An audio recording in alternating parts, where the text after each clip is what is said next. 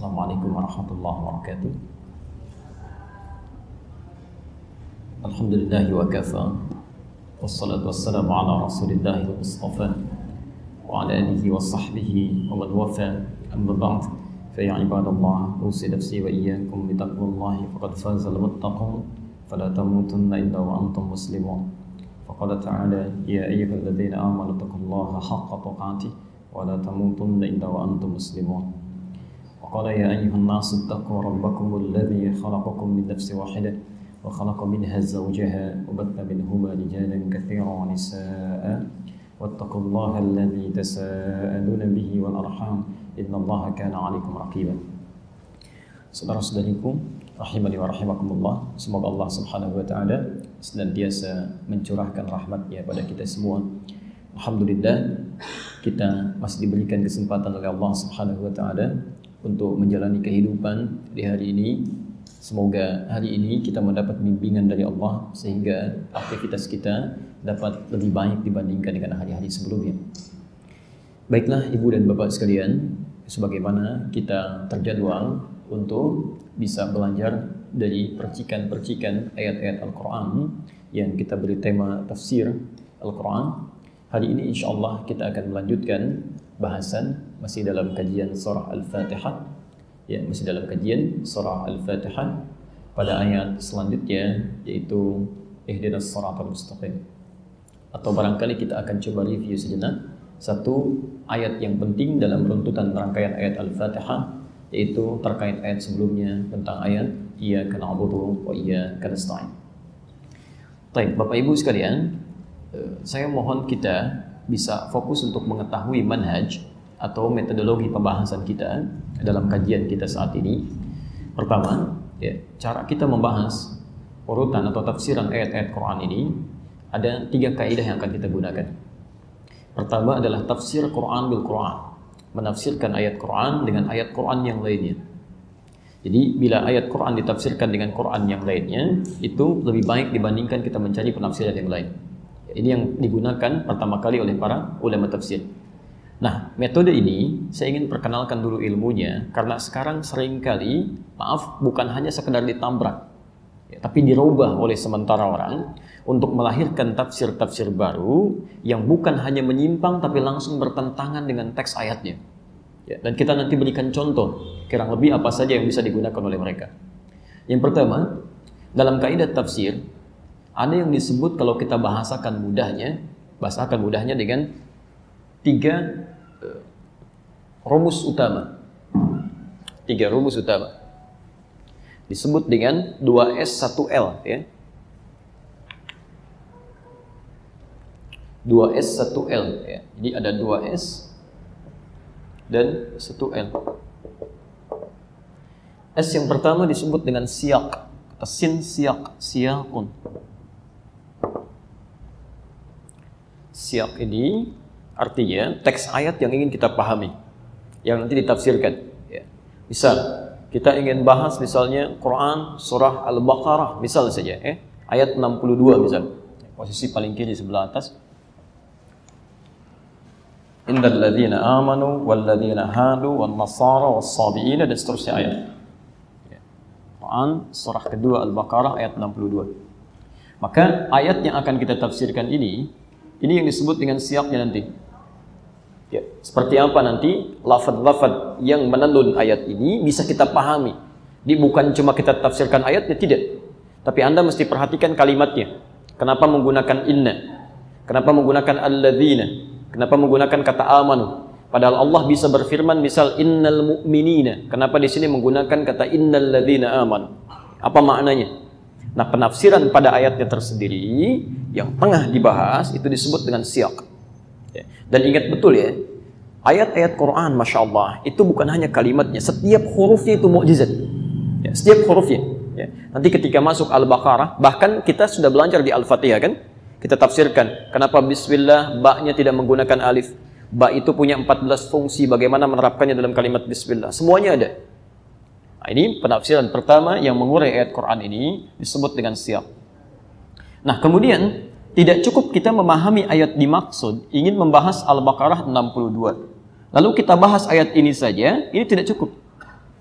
harus ada korelasi. Coba lihat keterkaitan dengan maaf rangkaian ayat sebelumnya disebut dengan sibak namanya sibakun. Ya. Jadi ada siak, yang kedua ada sibak. Ya. Apa itu sibak? Sibak itu korelasi ayat yang ingin dipahami dengan ayat-ayat sebelumnya sampai mula Al-Quran. Misal, Anda ingin tafsirkan Al-Baqarah ayat 62. Maka sebelum Anda pahami ini saja, ya teks ayatnya, maka coba lihat keterkaitannya dengan ayat 61, ayat 60, ya. Baik, nampaknya baterainya habis gitu ya. Coba nanti perhatikan sampai dengan ayat 61, 60 sampai ke Al-Fatihah. Jadi intinya korelasi dari Al-Baqarah 62 sampai awal ke Al-Fatihah ada nggak keterkaitan ayatnya? Cek kaitan dengan ayat sebelumnya. Ya.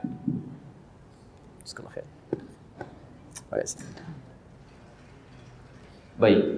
Jadi nanti ada ayat-ayat Quran yang tidak bisa berdiri sendiri. Ada korelasi dengan ayat-ayat sebelumnya. Maka silakan dilihat. Ya. Jadi kalau Anda ingin mendapatkan penafsiran sempurna Al-Baqarah 62, lihat hubungan dengan sebelumnya sampai Al-Fatihah. Kemudian L yang terakhir disebut dengan lihaq dari kata lahiq. Ini dari kata sabiq, ini dari kata lahiq, lihaq. Hubungan ayat dengan setelahnya. Anda ingin tafsirkan Al-Baqarah 62, coba cek sampai ke An-Nas ada enggak keterangan di ayat-ayat dari Al-Baqarah 63, 64 sampai ke Ali Imran sampai An-Nas? Apakah ada korelasinya atau tidak? Ya. Nah, maka ini bagian yang pertama, ini yang dimaksudkan tafsir Al-Quran bil Quran. Ya. Kadang-kadang, masya Allah, yang ingin kita tafsirkan ayatnya ada di surat itu sendiri. Al-Qari'ah. Ya. Al-Qari'ah, kalau kita ingin menafsirkan apa itu Al-Qari'ah, Quran malah balik menjelaskan. Mal-Qari'ah. Apa itu Al-Qari'ah? Wa ma adraka mal qariyah. Diteruskan. Ya. Itu yang dimaksud tafsiran, misal siap ditafsirkan dengan lihaq ayat setelahnya. Nah, sekarang Ibu dan Bapak sekalian, saudara-saudariku, muncul entah dari mana ya, sekelompok orang menerapkan metode yang serampangan gitu ya.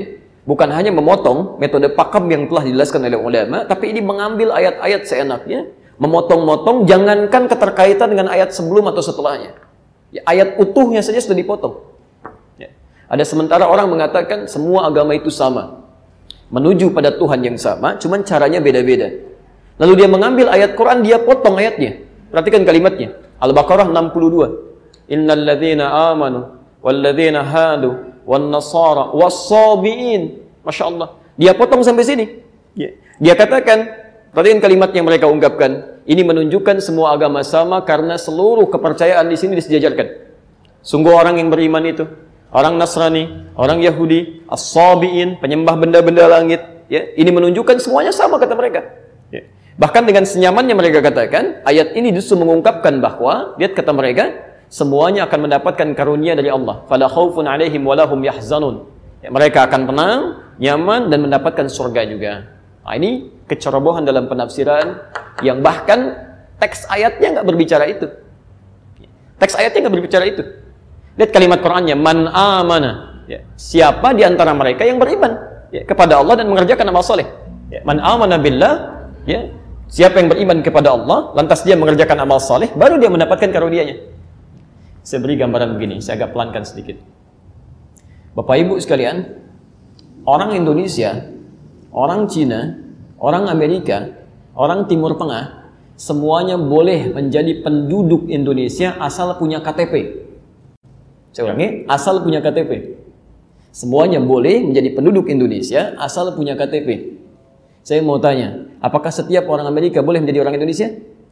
Tidak, kalau dia nggak punya KTP. Ya kan? Apakah setiap orang Cina boleh menjadi orang Indonesia? Tidak, kalau dia nggak punya KTP. Ya bahkan dari kalimat tadi pun orang Indonesia bisa belum bisa dikatakan penduduk Indonesia kalau dia nggak punya KTP. Begitu juga ayat ini ingin berkata, mohon maaf, ya mohon maaf, baik itu orang beriman, Kemudian orang Nasrani, orang Yahudi, penyembah misalnya benda-benda langit, bisa mendapatkan surga kenyamanan hidup sepanjang mereka beriman kepada Allah dan beramal saleh. Ya. Jadi sebetulnya ayat ini ingin ajarkan kepada keimanan dengan cuma dengan kalimat yang lembut. Ya. Hanya sekarang terjadi orang sering kali potong-potong ayat untuk bisa menjadikan dan menguatkan argumentasi dan opini yang ingin mereka bangun. Hati-hati dengan orang semacam ini. Ya. Nah, ibu bapak kalau menemukan orang semacam ini, itu aturannya sudah ada di Quran. Sudah ada, dan jangan repot kita ya. Ada di Quran surah keempat An-Nisa ayat 140. Ya. Posisi paling kiri sebelah bawah. Quran surah An-Nisa surah keempat ayat 140. Baik. Sudah. وقد نزل عليكم في الكتاب أن إذا سمعتم آيات الله يغفر بها ويستهزأ بها فلا تقعدوا معهم حتى يخوضوا في حديث غيره ada ayat ini Baik, saya akan agak pelankan sedikit. Perhatikan kalimatnya. Waqad nazzala 'alaikum fil kitab. Dan telah tetap ketentuan dalam Alkitab, Al-Qur'an. An idha sami'tum, kalau Anda pernah mendengar satu kali, an idha sami'tum ayatillah yukfaru biha, ayat-ayat Allah mereka ingkari. Masya Allah maksudnya ke A mereka tafsirkan ke B. Ya. Bahkan yang dikatakan misalnya inna dina indallahi islam agama yang benar cuma Islam kata mereka tidak itu salah tafsir itu sudah mengingkari ayat. Ya, sudah mengingkari ayat. Ya. coba anda bayangkan zaman sama tidak ada. Walaupun mereka sempat ngajak-ngajak. Ya. ada utusan kepada Rasulullah Sallallahu Alaihi Wasallam menyampaikan ya Muhammad SAW daripada kita ribut kan? Lebih baik kita toleran saja. Kami ikut hari ini menyembah Tuhan kamu besok kamu ikut kami menyembah Tuhan kami. Maka turunlah Quran surah Al-Kafirun itu. Dan ujungnya ditutup lakum dinukum waliyadin. Dan mereka tidak mengatakan semua agama sama ya anda bayangkan zaman jahiliyah saja kalimat ini nggak pernah muncul kok zaman sekarang yang sudah lepas dari jahiliyah bisa lebih daripada itu ada sesuatu yang salah di sini yang berbahaya ya. nah kata Allah Allah berfirman Awas hati-hati. An idza sami'tum ayatillahi yukfaru biha. Kalau Anda dengar ayat-ayat Allah diingkari atau sekedar yustahza'u biha, dia mengolok-olok. Dia mengolok-olok. Ya. Ngingkari sih enggak, cuma ngolok-olok. Orang mulai berubah, berpakaian dengan baik, dia olok-olok. Kan? Orang ingin berubah pada kebaikan, dia olok-olok ajaran Islamnya. Misal, maka kalimat Qurannya fala taq'udu ma'hum. Jangan duduk bersama mereka. Duduk di sini kalimat kiasan. Maksudnya dekati mereka, Ya, jangan dekati mereka dalam segala perangkat yang terkait dengan mereka. Ini maaf, bacaannya jangan dibaca. TV-nya nggak usah ditonton. Ya, siarannya tinggalkan. Ya, segalanya yang terkait dengan mereka. Ini cara Allah untuk kembali merangkul mereka kembali pada jalan yang benar. Hatta yahudu fi hadithin ghairi. Sampai mereka diberi pelajaran mengerti bahwa semua ini salah. Sampai kembali pada jalan yang benar. Jadi kalau ibu bapak menemukan yang seperti itu jauhi, itu berbahaya. Ya. Bahkan maaf ya, anda kalau punya kitab Sahih Muslim, ada 9 jilid syarah Imam An-Nawawi, jilid yang pertama, halaman 111, bab yang keempat, posisi nomor ke-6, sebelah kiri paling atas. Di situ langsung ditulis oleh Imam Muslim dari hadisnya dari Abu Hurairah. Babun nahi an akhdh riwayat an ad-du'afa. Allahu akbar. Perhatikan kalimatnya. Imam Muslim memberikan bab runtutan hadis yang akan beliau jelaskan disampaikan pada kita kata beliau babun nahi bab tentang larangan dari Nabi ingat betul ya aturan Qurannya ingat betul aturan Qurannya aturan Quran mengatakan segala yang dibawa Nabi ambil yang dilarang tinggalkan Quran surah 59 akhir ayat ke-7 posisi paling kanan di perkenahan Hasyr Wa ma atakum rasulu fakhudhuh. Wa ma nahakum anhu fantahu. Semua yang dibawa oleh Nabi cepat ambil. Ambil, ya. Nabi ngajarkan kita makan, kita belajar tentang makan di tempat lain. Yang dibawa Nabi itu yang terbaik. Nabi ngajarkan kita cara berpakaian, orang lain mengajarkan cara berpakaian, yang dibawa Nabi itu yang terbaik. Baik dalam ibadah ritual ataupun dalam kehidupan. Nah, jangan dipisahkan ya, hati-hati. Karena nanti ada orang belajar sholat, sholatnya seperti Nabi, tapi lisannya nggak seperti Nabi. Ya, pandangannya nggak seperti Nabi. Nah, itu jangan pisah-pisahkan. Taib wa manahakum anhu dan segala yang dilarang oleh Nabi, fantahu sudah selesai, tinggalkan. Selesai. Ya. Nabi larang mencuri, jangan mencuri. Nabi larang jangan berdusta. Dilarang mencela, jangan mencela. Nah sekarang ada larangan dari Nabi. Artinya kalau anda melakukan ini, itu sama dengan melakukan perbuatan yang salah. Bermaksiat di sini dan berdosa. Apa larangannya? an akhdir riwayati untuk mengambil riwayat ilmu belajar ya anid du'afa dari orang-orang yang lemah ilmu. Allahu Akbar. Insyaallah Anda bayangkan, orang yang lemah ilmu saja itu nggak boleh diambil. Apalagi yang nggak punya ilmu. Ya. Awas, ini baru babnya, belum hadisnya. Apalagi yang tidak punya ilmu. Ya. Uh, insya Allah kita menghormati siapa pun yang ingin mengalami perubahan dalam hidupnya dan kita doakan. Tapi semua itu ada turunan-turunan hukumnya, ada prosesnya. Ya. Kita tidak merendahkan kalangan profesi tertentu, tapi hanya ingin memberikan gambaran bahwa ada sesuatu yang salah. Bagaimana Bapak Ibu bisa memahami, kemarin penari sekarang jadi ustadz. Kemarin pelawak sekarang jadi ustadz. Tanpa pernah diketahui dari mana dia belajar. Seperti apa mengambil ilmunya. Tiba-tiba muncul menjadi penceramah di hadapan orang-orang, dan yang jadi masalah, yang jadi persoalan bukan orang itunya, yang jadi persoalan ditonton juga gitu. Ini yang salah. Jadi kalau ada orang melihat yang seperti itu, itu bukan cuma menonton bu. Ingat betul ini ya, ingat betul kalimatnya. Tidak cuma menonton tapi dia berdosa. Karena dia mengangkat rating orang yang bersangkutan, kemudian naik ratingnya, disaksikan banyak orang. Jadi ketika orang ini semakin dikenal dan memberikan pandangan agama dan dia keliru, maka penonton itu berkontribusi dalam dosanya. Maka itulah sejak awal lebih melarang, ini agama bukan mainan. Bukan mainan, ada sesuatu yang penting dalam kehidupan. Ya. Jelas ya? Ini hati-hati nih, hati-hati. Anda harus cek lagi tayangan-tayangan. Nanti kata Quran kan gampang, tinggalin, ratingnya habis, gak akan muncul lagi. Sudah selesai. Ya. Di, di situlah kesempatan ulama-ulama yang baik bisa muncul, memberikan fatwa, itu yang di, yang diinginkan. Ya. Ini di bagian pertama, hati-hati ya. Yang kedua, Anda mesti baca hadisnya. Perhatikan kalimat nabinya, ini yang mengherankan. Dan tadi kita mau sambungkan dengan pengantar kita. Saya kunu fi akhir zamani akan tiba nanti di akhir masa. Dajjaluna kadzabun. Ya, para pendusta yang seperti dajjal. Ini bahasa kiasan ya. Dajjal dajjal pendusta. Tapi ini bahasanya bahasa kiasan, ya. Kinayah kalau dalam bahasa Arab, ya. Saya mau tanya, dajjal itu pintar atau bodoh? Pernah lihat Ibu? Pernah dengar riwayat ya? Wah, penipu luar biasa, punya magic. Ya, nggak mungkin dia bodoh kalau dia tidak bisa mengelabui banyak orang. Ya, tidak punya ilmu macam-macam, nggak mungkin bodoh, artinya pintar. Nah kata Nabi, di akhir masa ini ada orang-orang pintar, cuman penipu. Dia pintar pak, bu, dia pintar. Ya. Masuk gelarnya banyak.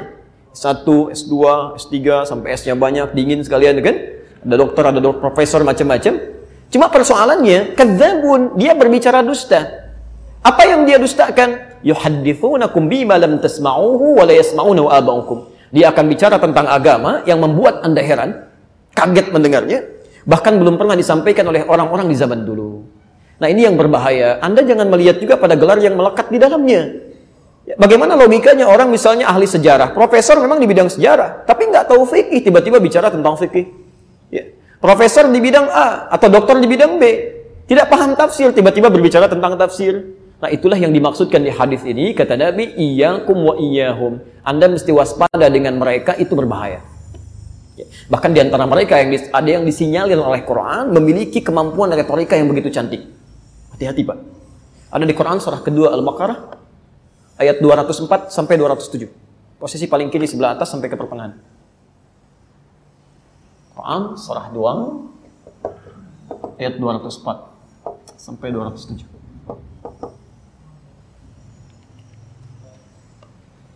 Bismillah. Kita agak pelan sebentar ya, kita baru pengantar. Wa minan nasi may yu'jibuka qawluhu fil hayatid dunya wa yushhidu Allah ala ma fi qalbihi wa huwa aladul khisam. Ya. Wa minan nasi dan di antara sementara orang, enggak semuanya, cuman ada lihat di antara sementara orang man yu'jibuka qawluhu fil hayatid dunya yang kata-katanya itu begitu menarik kalau dia bicara menarik urusan agama pada kepentingan dunia. Hati-hati, menarik urusan agama pada kepentingan dunia. Wa yushhidullaha ala ma fi qalbi. Kadang-kadang dia bawa nama Allah. Ya. Bawa nama Allah bahkan bersumpah dengan dirinya. Ada yang ngutip ayat-ayat Quran cuma dipelesetkan. Ada yang ngambil hadis cuma ditebarkan maknanya dengan suasana yang keliru, ya. Wa huwa aladul khisam. Perhatikan. Padahal kata Allah ini musuh yang paling berbahaya. Yang paling berbahaya. Karena itu pesan kami yang pertama, jika kita ingin belajar tentang tafsir, maka ibu bapak harus mencari orang-orang yang benar memang memang menguasai di bidangnya, paham kalimat-kalimat Qur'annya dengan rumus yang pertama ini tadi. Ya. Dua S, satu L. Ya. Ini artinya nggak sembarangan. Kalau kita pengen menafsirkan ya harus hafal Quran dulu. Harus tahu. Ya. Minimal nanti kalau kita tidak tahu, tidak paham keseluruhannya Quran, maka mengambil rumus yang kedua Quran ditafsirkan lewat hadis Nabi Sallallahu Alaihi Wasallam. Ini rumus yang kedua. Ya. Jadi Quran dengan Quran, ya, masya Allah. Yang kedua Al-Quran dengan hadis, hadis-hadis Rasulullah Sallallahu Alaihi Wasallam. Ini ya. Menafsirkan Al-Quran dengan hadis. Baik, Masya Allah.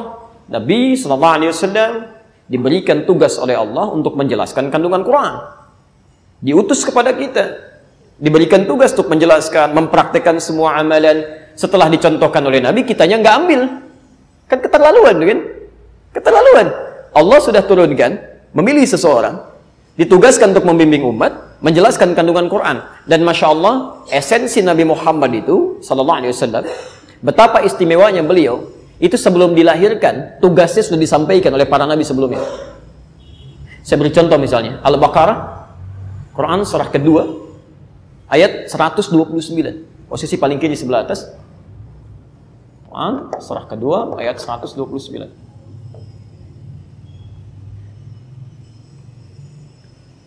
pelan-pelan. Nabi Ibrahim dan Nabi Ismail alaihi wassalam diperintahkan oleh Allah Subhanahu wa taala untuk meninggikan kembali pondasi Ka'bah. Masih ingat penjelasan kami dulu? Kami pernah terangkan. Ya, ingat Ka'bah itu, Ka'bah itu sudah lebih dulu ada dibandingkan dengan umat manusia yang turun berdasar keterangan di Ali Imran Quran surah 3 ayat 95 sampai 97. Inna awwala baitin wudi'a lin-nas Sungguh rumah rumah pertama yang dibangunkan untuk manusia, bukan manusia yang bangun. Ya. Hanya nanti di zaman Nabi Nuh alaihi salam, zaman Nabi Nuh alaihi salam terjadi banjir besar, tersapu ya, bagian atas Ka'bahnya, tersisa pondasinya. Ya. Jadi kalau dari zaman Nabi Nuh ke Nabi Adam itu tidak mudah. Ya. Ada runtutan generasi yang kira-kira sampai 4-5 generasi. Nuh alaihissalam bin Mihlail, bin Matusyala, bin Kinan, bin Anwas, bin Tith, bin Adam alaihissalam. Jadi melewati lima generasi dulu baru sampai kepada Nabi Adam. Setiap generasinya bisa ribuan tahun. Ya. Hancur ini tersisa pondasinya. Dalam bahasa Arab pondasi disebut dengan kaidah. Kaidatun kalau satu. Lebih daripada satu, tiga, empat dan seterusnya berubah kalimatnya dari kaidah menjadi kawaid. Kawaid. Maka zaman Nabi Ibrahim alaihissalam diperintahkan beliau dibantu putranya Ismail alaihissalam untuk meninggikan kembali pondasi bangunan Ka'bah. Ya. Meninggikan disebut dengan rafa'a, pondasi disebut dengan kawaid, maka muncullah Al-Baqarah 127, posisi paling kiri sebelah atas. Wa idh yarfa'u Ibrahimul qawa'ida minal baiti wa Ismail. Dan ingatlah, pelajarilah ketika kami perintahkan kepada Ibrahim dan Ismail untuk meninggikan kembali bangunan Ka'bah. Jadi bukan membangun, ya. meninggikan pondasi Ka'bah yang runtuh. Jelas di sini? Baik, Ibrahim alaihissalam ketika mulai melangkah menapakkan kakinya untuk membangun, maka tapak pertama yang mengangkat derajatnya disebut dengan makam. Makam, ya, sampai sekarang kita temukan makam Ibrahim. Maka saat beliau akan membangun itu, kadar Allah tiba-tiba anaknya sudah mulai mendekat membawa batu. Ya, mengatakan pada ayahnya kalau bahasa kita boleh nggak saya bantu? Boleh nggak saya bantu? Batu dalam bahasa Arab disebut dengan hajar. Kalau sudah disusun-susun membentuk sebuah batas tertentu bagian dari bangunan disebut dengan hijr maka sampai saat ini disebut bagiannya dengan hijr Ismail. Jelas ya? Baik. Kenapa kalimat Ismail diakhirkan di ayat ini? Padahal bisa Allah mengatakan begini. Wa idyarfa'u Ibrahim wa Ismailul qawain dalam bahasa Arab kalau ada pekerjaan dikerjakan oleh dua subjek secara bersamaan, itu artinya perannya sama. Tapi kalau kalimat terakhir diakhirkan, misal, wa idh yarfa'u Ibrahimul qawaid baru Ismail wa Ismail, itu artinya orang kedua berperan hanya membantu saja. Membantu. Jadi Ismail datang membantu. Nanti kita tafsirkan insya Allah kalau saya masih hidup dan kita masih ada waktu ya sampai ke Al-Baqarah nanti kita akan lihat bagaimana tipsnya seorang Ibrahim alaihissalam bisa menjadikan anak yang masih belia itu melihat bapaknya kerja pengen bantu itu kan nggak mungkin kalau ayahnya nggak memberikan perhatian saya tanya balik tanya ya antum masya Allah luar biasa punya pekerjaan aktivitas pernah nggak ketika anda bekerja anaknya tergerak untuk membantu Bapak cuci mobil kelihatan anaknya. Pernah nggak anak ketawarin, Pak saya aja. Atau jangan-jangan antum yang yang cuci anak yang pakai. Atau mungkin ibunya saat sedang menyapu pernah kasih kakak mengatakan, Mas saya aja yang nyapu. Atau jangan-jangan ibu yang nyapu, anak yang tunjukkan, Ma itu kurang tuh gitu ya. Coba cek. Nanti kita akan belajar. Tidak mungkin, mustahil. Ini seorang nabi, seorang rasul, sibuknya luar biasa, punya aktivitas kerja juga, tapi masih punya waktu untuk memperhatikan anaknya. Dan beliau ada di Kanan, anaknya ada di Mekah, bisa jalan kaki itu. Makanya disebut Ibrahim. Ya. Dalam bahasa Aramaik, seorang penyeberang. Seorang penyeberang. Dalam bahasa Arab, serapan, singkatan dari Abu Rahim. Bapak yang sangat perhatian. Ada orang laki-laki, bukan yang di sini ya, mohon maaf. Ada orang laki-laki, bukan nabi, bukan rasul, sesibuk apa? Sampai dunia dicari di luar, lupa dengan harta yang ada di dalam. Nanti kita akan lihat poin-poin ini ketika sampai pada pada poinnya. Ya. Ini berlaku untuk saya juga untuk semua ya. Jadi saling mengingatkan di sini. Baik, kita kembalikan ke sini. Ya, ikhlas sekalian. Setelah selesai bangun Ka'bahnya, meninggikan maksudnya bangunannya, keduanya berdoa. Di antara doanya ayat 129, Rabbana wab'athin. Perhatikan kalimatnya. Ya Allah, mohon nanti utus seorang rasul dari kalangan sekitaran Mekah ini, sekitaran Ka'bah. Siapa rasul yang diutus di sekitaran Ka'bah lahirnya? Tidak ada yang lain kecuali Nabi Muhammad SAW. Tolong utus nanti seorang rasul dari sekitaran Ka'bah ini, dari kalangan mereka di kota Mekah. Ya. Yang memiliki tugas yatlu alaihim ayatika. Yang menyampaikan nanti ayat-ayat maksudnya wahyu. Tugas Nabi itu begitu datang wahyu, misal turun ayat Alhamdulillahi Alamin itu harus langsung disampaikan. Tidak boleh ditahan. Wa yu'allimuhumul kitab, kemudian mengajarkan kandungan wahyu ini. Disebut dengan hadis. Turun ayat tentang salat. Alladzina yu'minuna bil ghaib wa yuqimunas shalah. Bagaimana cara salatnya? Ditunjukkan oleh Nabi. Maka diajarkan oleh Nabi. Ya. Makanya ketika seseorang salat di samping Nabi, Anda bayangkan Al-Bukhari nomor hadis 751, 757, hadis Muslim nomor hadis 397. Di kisah yang sama diberi judul Babul Musifis Salat. Bab tentang orang yang sholatnya buruk. Ya. Ada seorang sahabat di zaman Nabi datang ke, ke pada Nabi, ya, sholat di masjid Nabi, di samping Nabi pak, di samping Nabi. Begitu selesai sholat, fasallama yaminan wa dia salam ke kanan dan ke kiri. Perhatikan komentar Nabi. Faqala lahu Nabiyyu sallallahu alaihi wasallam. Maka Nabi berkata pada orang ini, "Shalli fa innaka lam tusalli." Mas, anda sholat lagi karena Anda belum sholat. Anda sholat lagi karena Anda belum sholat. Anda bayangkan. Sampai tiga kali orang ini mengulang yang serupa, Nabi mengomentari yang sama. Maka kemudian orang ini berkata, Bima makna ya Rasulullah, la adri kaifa usalli. Alimni kaifa usalli. Saya tidak tahu lagi seperti apa saya mesti sholat dengan benar, tolong ajarkan saya. Maka diajarkan oleh Nabi, Idza qumta ila shalah asbighul wudu. Kalau pengen sholat sempurna, sempurnakan dulu wudu. Begini caranya. Femastaqbil kiblat menghadap ke kiblat begini caranya. Sampai dengan salam, sampai kita dengar hari ini. Kalimat Nabi, Sallu kama ra'aitumuni Salli. Salatlah kalian persis seperti melihat saya salat. Al-Bukhari nomor hadis 651. Yang menarik, ya, sahabat Nabi hidup di zaman Nabi, salat di samping Nabi, di masjid Nabi. Kata Nabi, salat Anda belum sempurna. Ada orang bukan sahabat Nabi, bukan salat di masjid Nabi, tidak di samping Nabi, merasa aman dengan salatnya. Dan anehnya sahabat yang tadi merasa salah pengen belajar dari Nabi, yang bukan sahabat gak mau belajar. Padahal ustadznya sudah ditebarkan oleh Allah, hadir di sekitarannya, Masya Allah tempatnya enak, keadaannya nyaman, belum mau belajar juga. Dengan cara apa lagi mesti difasilitasi. Tapi poinnya tugas Nabi adalah mengajarkan tentang tata cara ibadah. Ya. Kemudian wal hikmah mengajarkan esensinya. Apa maksudnya? Ada maknanya bu, Pak. Kita berdiri seperti apa berdirinya?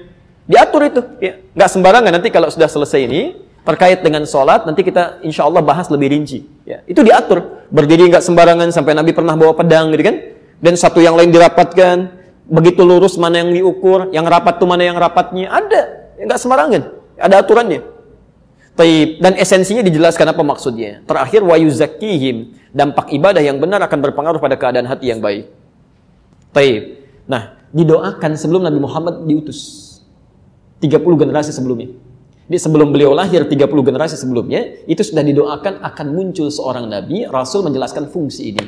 Yang penjelasannya nanti akan dikenal dengan hadis. Pernah saya sampaikan di sini kan?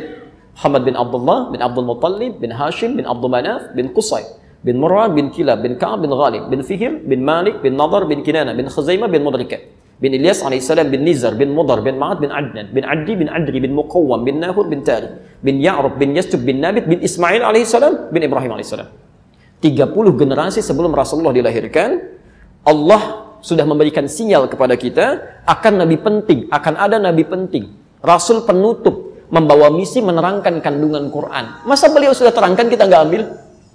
Kan aneh namanya gitu. Beliau sudah contohkan, sudah terangin, kita nggak ambil. Ya.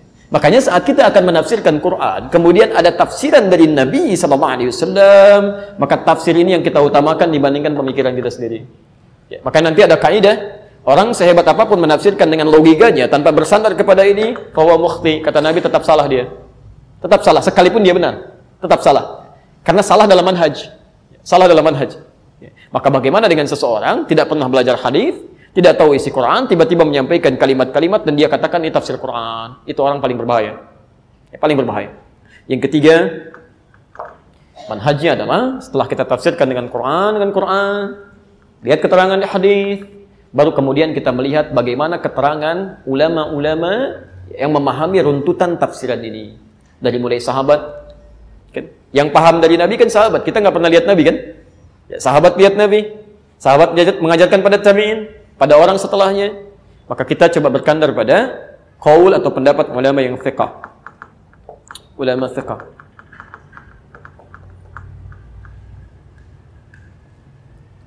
Hati-hati ya, mohon izin, tolong hati-hati betul. Ukuran ulama di Quran bukan orang pintar. Oh, hati-hati, bukan orang pintar. Kalau orang pintar banyak, Pak. Bu ya, orang pintar banyak. Ya. Ada orang pintar, ada orang yang mengaku pintar, itu lain. Siapa ukuran ulama di Quran? Ditemukan di Quran surah 35 Fatir. Dari ayat 28 sampai 29-nya. Posisi paling kanan sebelah bawah. Secepat saja. Innama yakhshallaha min ibadihi ulama. Kalau Anda ingin mencari ulama, Quran surah 35 Fatir ayat 28 sampai 29-nya, maka kata Allah, "Innama yakhshallaha min ibadihi ulama." Yang disebut ulama itu bukan cuma dia tahu, paham, pintar tidak, ya. tapi yang paling takut pada Allah. Takut pada Allah. Masya Allah. Jadi ilmunya membuat dia takut dengan Allah, takut berbuat maksiat, keluar kebaikan-kebaikan. Jadi kalau memandang misalnya dia ingin lihat dengan matanya, dia takut kalau memandang Allah tidak ridha dengan pandangannya.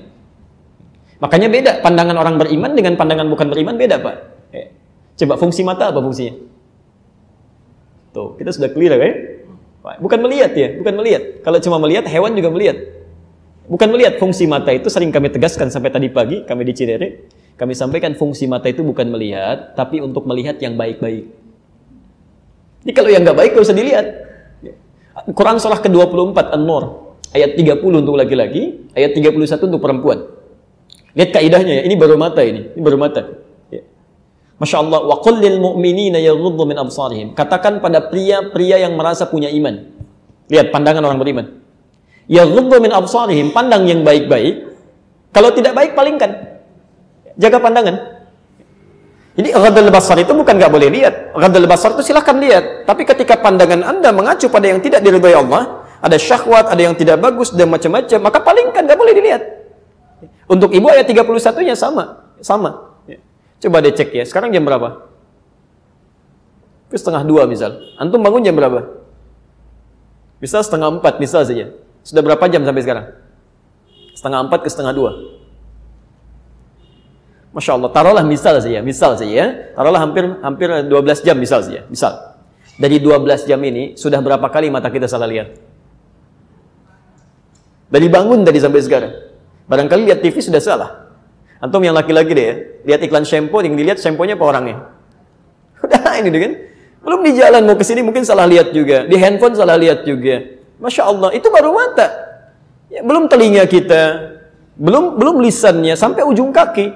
Nah ulama itu nggak begitu. Ulama itu yang baik, dia tahu karena dia tahu ilmunya, dia praktekkan. Begitu mau bicara, demi Allah saya katakan, tidak akan disebut ulama orang-orang yang lisannya mudah untuk bertutur pada yang tidak diridhoi Allah.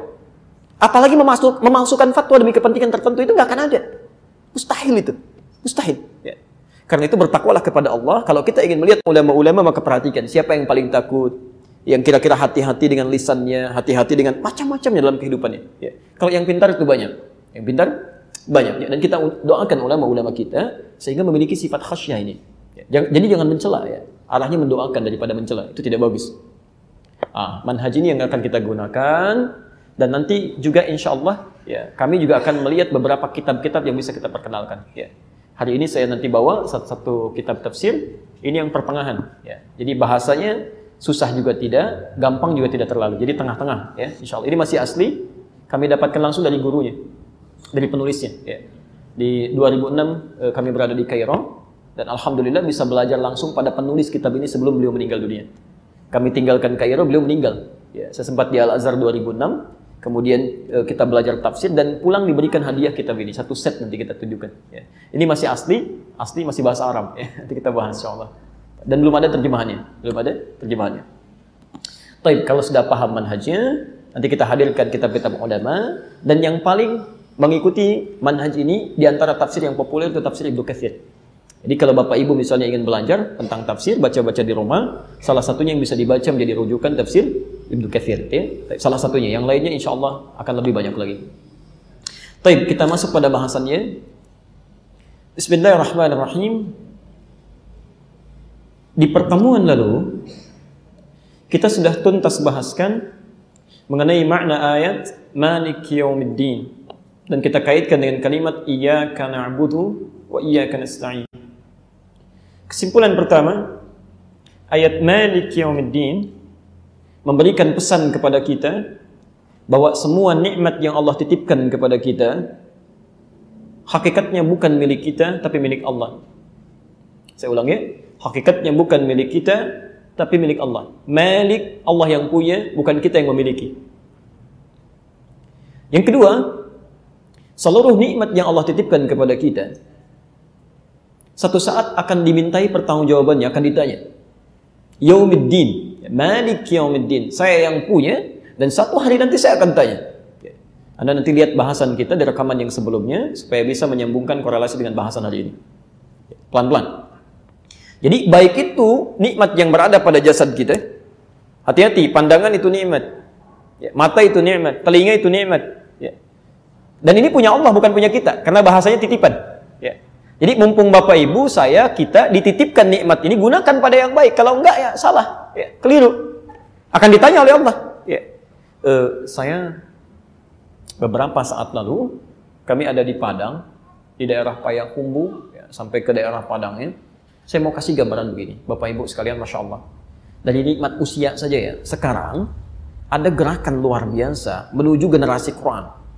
Generasi Quran daerah Payakumbu itu ke Padang sedang menciptakan suasana kota Quran. Anak-anak yang bergerak kepada Quran sampai wali kotanya, masya Allah, sampai wali kotanya. Anda bayangkan sekarang beberapa daerah di Indonesia saja, bukan di Arab, itu anak 4-5 tahun sudah mulai bisa terbiasa menghafal sampai 15 juz Quran, setengah Quran. Ya, anak usia 4-5 tahun, rata-rata 15 juz, 10 juz, beberapa tempat sudah seperti itu. Maka kalau kita misalnya diberikan usia yang berlebih daripada itu 40 tahun, 50 tahun, jangankan menghafal untuk baca saja belum tersentuh, anak ketinggalan. Jauh gitu. Di persaingan ke surga itu tiketnya makin mahal Pak sekarang Bu, bukan makin murah. Jadi kalau Anda nggak siapkan sekarang jauh. Bisa nggak kebayang, ada anak belum berlaku hisab untuk anak itu, taklifnya belum berlaku, kalau sholat juga dia nggak dihisab, maksiat belum dihisab, dia sudah berusaha mencari bekal untuk menghadap Rabbnya menghafalkan Quran.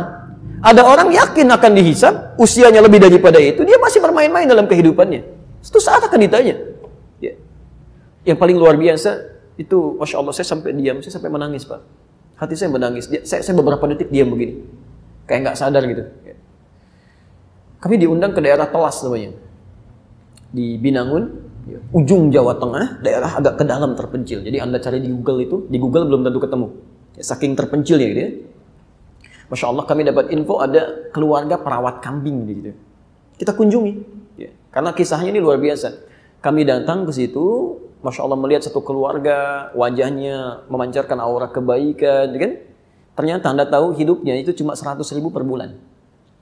100 ribu per bulan. Tidak ada tampak di wajahnya keluhan. Kami datang sudah mencari hidangan terbaik untuk tamunya. Ada yang masak ikan dulu segala. Itu tampilkan. Coba 100 ribu per bulan. Bisa nggak Anda terbayang? Ada orang desa, di tepian desanya, hidup 100 ribu per bulan, tidak pernah mengeluh. Ada orang, Masya Allah, mengatakan saya orang kota, ratusan kali lipat daripada itu, hampir setiap detiknya terisi dengan keluhan. Tapi yang menarik, yang menarik, ketika kami lihat kambingnya ada empat ekor pada saat itu, kami ditunjukkan, Allahu Akbar ketika saya lihat, itu seluruh kambingnya ditutup dengan potongan aqua, Bang. Ya, Ibu ya, yang kayak ada satu liter itu kan agak besar ya. Ditutup di mulutnya begini. Saat ditutup seperti itu saya tanyakan, ini kenapa kambingnya? Sakit. Tegas saya tunjuk, sampai saya tunjuk, ini sakit kambingnya. Perhatikan jawabannya. Ini kami sampai diam, sampai saya menangis dalam hati. Lihat jawaban orang ini. Ini kambing tidak sakit, tapi kamu kami baru datangkan dari penjualnya. Sampai tiba di sini, kami tutup mulutnya supaya tidak memakan yang bukan haknya. Supaya tidak memakan yang bukan haknya. Demi Allah saya katakan, orang ini cuma dititipkan 100 ribu plus kambingnya. Dan itu pun yang dirawat punya orang lain. Dia jaga setiap sennya sampai hak kambingnya. Anda dititipkan berapa oleh Allah? Dan sudahkah Anda bisa pastikan ketika Allah menanyai suatu saat nanti Anda bisa pertanggungjawabkan setiap sennya? Di mana digunakan? Dan itu karena itu punya Allah bukan punya kita. Punya Allah. Satu saat akan ditanya gitu ya. Karena itu kalau kita balik bertanya kepada Allah, ya Allah, ketika engkau titipkan kepada kami, bagaimana cara kami menggunakannya? Seperti apa kami ya Allah? Dan kalau kami punya kesulitan seperti apa memohon petunjukmu? Seperti apa engkau akan menolong kami? Maka diberikan jawaban di ayat seterusnya, iya karena abudu wa iya karena Ini yang kita coba mulai pelan-pelan. Kita lihat dalil turunannya dulu supaya rumus siak lihak dan sibaknya berlaku dan keterangan hadis Nabi. Setiap pendapat para ulama yang menyertai ini. Bismillah. Quran surah ke-51 ayat 56. Kita ambil satu aja untuk mempercepat. Kemudian hadisnya kita ambil cepat, hadis riwayat Abu Daud, kita ambil satu-satu saja. Nomor hadis 649, hadisnya hadis qudsi dari Abu Hurairah. Abu Daud nama aslinya Sulaiman dari Sijistan dikenal dengan Sulaiman As-Sijistani. Baik ya, saya sudah pernah kisahkan ini. Nah, beliau di masanya dikenal dengan orang yang sangat pandai dengan hadis. Sampai lisannya begitu lunak dengan hadis. Jadi kalau ditanya apa aja Pak, hadis dijawab tuh. Ini sahih, ini dhaif, ini palsu, ini nggak ada hadisnya, ini ada hadisnya. Hingga orang-orang mengatakan, kalau dulu Nabi Daud itu bisa melunakkan besi dengan tangannya, Anda kasih besi ke Nabi Daud bisa jadi apa aja. Maka Sulaiman Asijistani bisa melunakkan hadis dengan lisannya. Maka digelarilah pada saat itu dengan nama Abu Daud. Kalau Nabi Daud melunakkan besi dengan tangannya, Abu Daud melunakkan hadis dengan lisannya. Hafal 500 ribu hadis. Ya, dengan sanannya keseluruhannya. Termasuk Ibnul Qayyim Al-Jauziyah yang menggelari beliau dengan Abu Daud. Jadi kalau Bapak Ibu beli kitab Sunan Abu Daud, di pengantarnya, ya di jilid yang pertama, di cover bagian luar, posisi sebelah tengah, itu disebutkan dari Ibnul Qayyim Al-Jauziyah disampaikan oleh beliau inilah Abu Daud yang bisa melunakkan hadis dengan lisannya.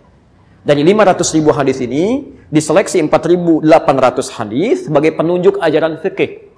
Jadi cara tentang wudhu, tentang sholat, tentang macam-macam. Kalau anda ingin lihat tuntunan dari Nabi, itu kalau mau cepat carinya jangan di Al-Bukhari Muslim. Cari di kitab sunan, paling bagus sunan Abu Daud.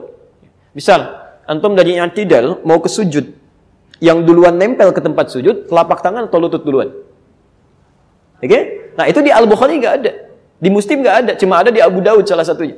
Ya, yang pakai telapak tangan nomor hadis 838 dari Wa'il bin Hajar, yang pakai lutut ya eh, maaf yang pakai lutut nomor hadis 838 dari Wa'il bin Hajar, yang pakai telapak tangan nomor hadis 840 dari Abu Hurairah. Tapi keduanya cuma ada di Abu Daud. Dari 4.800 hadis itu ada 15 hadis kudsi. Posisi hadis nomor 2 hadis kudsinya nomor hadis 649 ini terkait dengan bahasan kita. Baik. Iyyaka budu, ia kena stay. Mohon izin boleh saya hapus yang atas ini? Alhamdulillah. Itu fokus saja ya. Datang, lihat, fokus, tulis. Biarkan saya terangkan sendiri, tulis sendiri dan hapus sendiri ya. Insyaallah. Bismillah. Iyaka na'budu wa kita turunkan lagi ke bawah iyyaka nasta'in. Masya Allah. Baik. Perhatikan sini, ini yang kita butuhkan dalam kehidupan. Kadang-kadang banyak orang mengeluh padahal solusinya sudah ada. Baik, ya Allah, Engkau titipkan kepada kami berbagai hal, termasuk jasad kami. Jasad ini juga akan kembali kepada Allah, kan? Bahkan Allah menegaskan di Quran surah kedua Al-Baqarah ayat 156, ya. Idza asabat musibah qalu inna lillahi wa inna ilaihi rajiun. Kalau diuji dengan musibah, Anda bersabar, yakinkan pada diri, inna lillah, kami milik Allah. Kami, bahkan tubuh kami ini semuanya, ya. Wa inna ilaihi rajiun dan satu saat kami akan kembali kepada Allah dan ditanya tentang semuanya ini. Ya, latus alunna yauma idzin 'anil naim. Akan ditanya semuanya. Nah, bagaimana supaya saat ditanya itu ya, keadaan kita mudah, dipertanggungjawabkannya enak, nyaman digunakan, mendapatkan pertolongan Allah, maka ayat selanjutnya menyampaikan iyyaka na'budu. Jadikan seluruh apa yang kita kerjakan itu sebagai ibadah karena Allah. Karena itu kita ikrarkan, kak, ya Allah, kami hanya tujukan untukmu saja.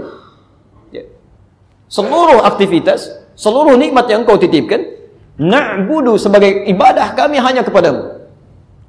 Asal kalimat ini, asal kalimat ini, asalnya na'budu iyaka. Jadi kalau kalimat standarnya dalam bahasa Arab, kalimat standar, itu kalimatnya asalnya iyakanya belakangan. Na'budu iyaka, kami menyembah kepadamu. Cuma kalau orang Arab dahulukan kata iyakanya, didahulukan daripada kalimat na'budunya, ini rumusnya disebut dalam ilmu balaghah dengan al-ikhtisas untuk menunjuk komitmen kekhususan. Saya ulang. Menunjuk satu komitmen yang mengkhususkan sesuatu tanpa yang lainnya. Khusus yang mengkhususkan sesuatu tanpa peduli pada yang lainnya.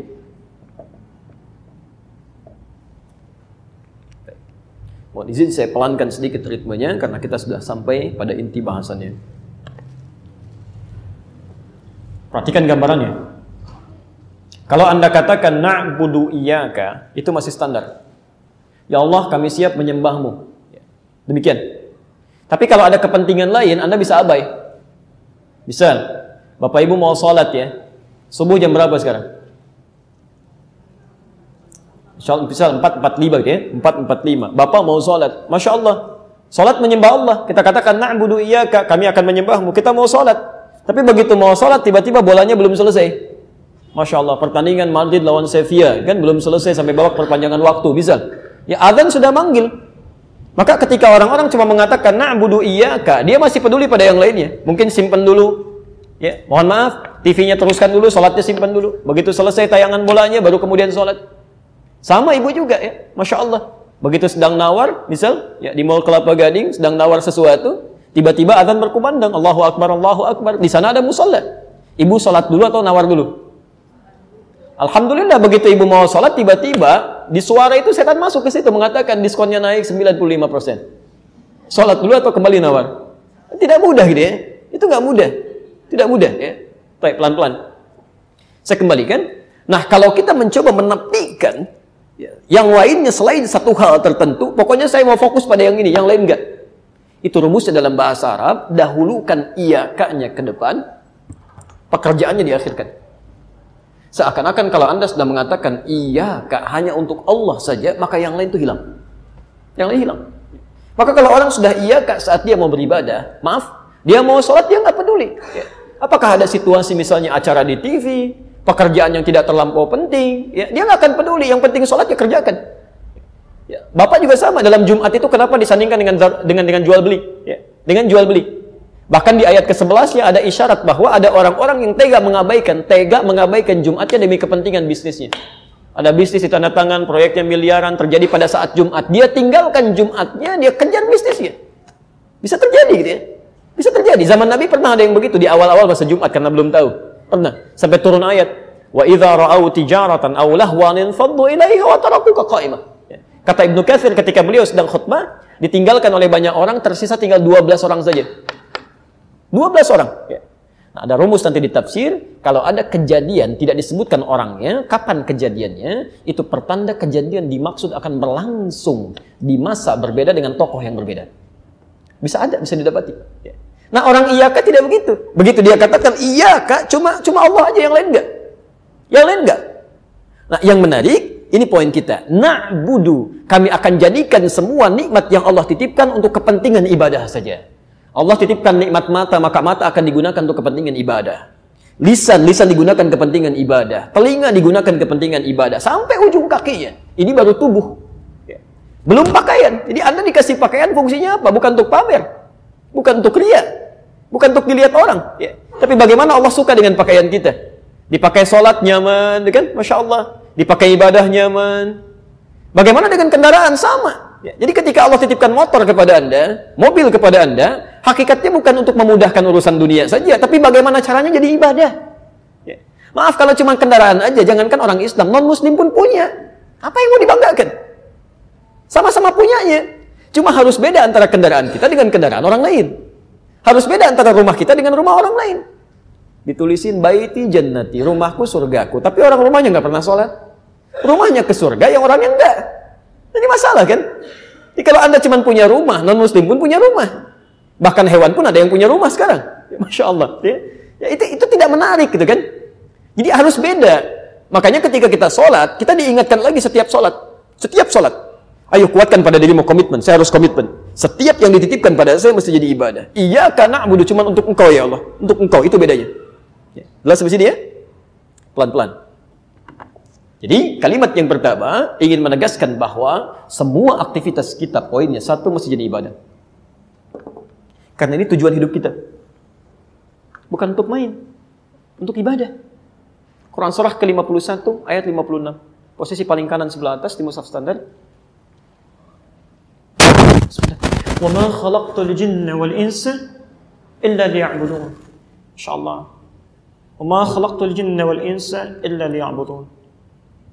Tidaklah kami ciptakan jin dan manusia itu kecuali semua aktivitas yang ia kerjakan nikmat yang melekat pada dirinya untuk ia jadikan sebagai ibadah kepada aku kata Allah sebagai ibadah. Masya Allah. Perhatikan kalimatnya di sini wa ma khalaqtul jinna wal ins. Manusia disebutkan di sini dengan kata ins. Padahal manusia disebut dengan lima nama di Quran. Ada bashar terulang 35 kali dalam Al-Quran. Ada ins di sini disebutkan. Disebutkan 18 kali dalam Al-Quran bersanding dengan jin. Ada insan, Rahman allamal Quran, khalaqal insan. Tersebut 65 kali dalam Al-Quran. Di 63 ayat, 43 surah yang berbeda. Ada nas, ya. ya Masya Allah ini paling favorit. Qul a'udhu birabbin nas, ya. Disebutkan 241 kali dalam Al-Quran. Dan Bani Adam atau Dhurriya Adam disebutkan di tujuh ayat di dalam Al-Quran. Nah, yang di sini unik disebutkan ins. Ins itu bentuk tunggal dari nas. Personal sifatnya. Seakan-akan Allah ingin mengatakan, "Hei, ibadah ini tidak hanya berlaku komunal, tapi semua orang, setiap yang bernama manusia, setiap personalnya mesti menjadikan semua aktivitas dan segala nikmat yang melekat pada dirinya untuk ibadah. Dan setiap kita akan ditanya tentang ibadah kita itu. Gak bisa diwakilkan. Fulan, bagaimana hidup kamu? Ya Allah, saya wakilkan aja sama dia supaya bisa bicara. Gak bisa. Antum silakan pejabat paling hebat punya jubir. Ketika nanti ditanya oleh Allah nggak bisa. Ya Allah saya punya jubir dia aja yang ditanya dengan saya nggak bisa. Nggak bisa. Ya semua akan ditanya. Karena itu sifatnya personal.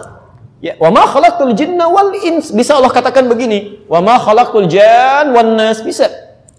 Tapi kenapa menggunakan kata ins ingin menunjukkan bahwa esensi ibadah berlaku bagi setiap person yang tercipta. Sebaliknya kalau ada manusia diciptakan oleh Allah, lantas dia tidak beribadah, maaf, maka ada yang keluar dari hakikat kemanusiaannya. Ya. Kalau dalam bahasa bebasnya, kamu bukan manusia gitu. Kamu manusia itu untuk ibadah. Untuk ibadah. Ya. Awas, bahasa agak tingginya, deh. bahasa agak tingginya. Hati-hati. Pelan-pelan.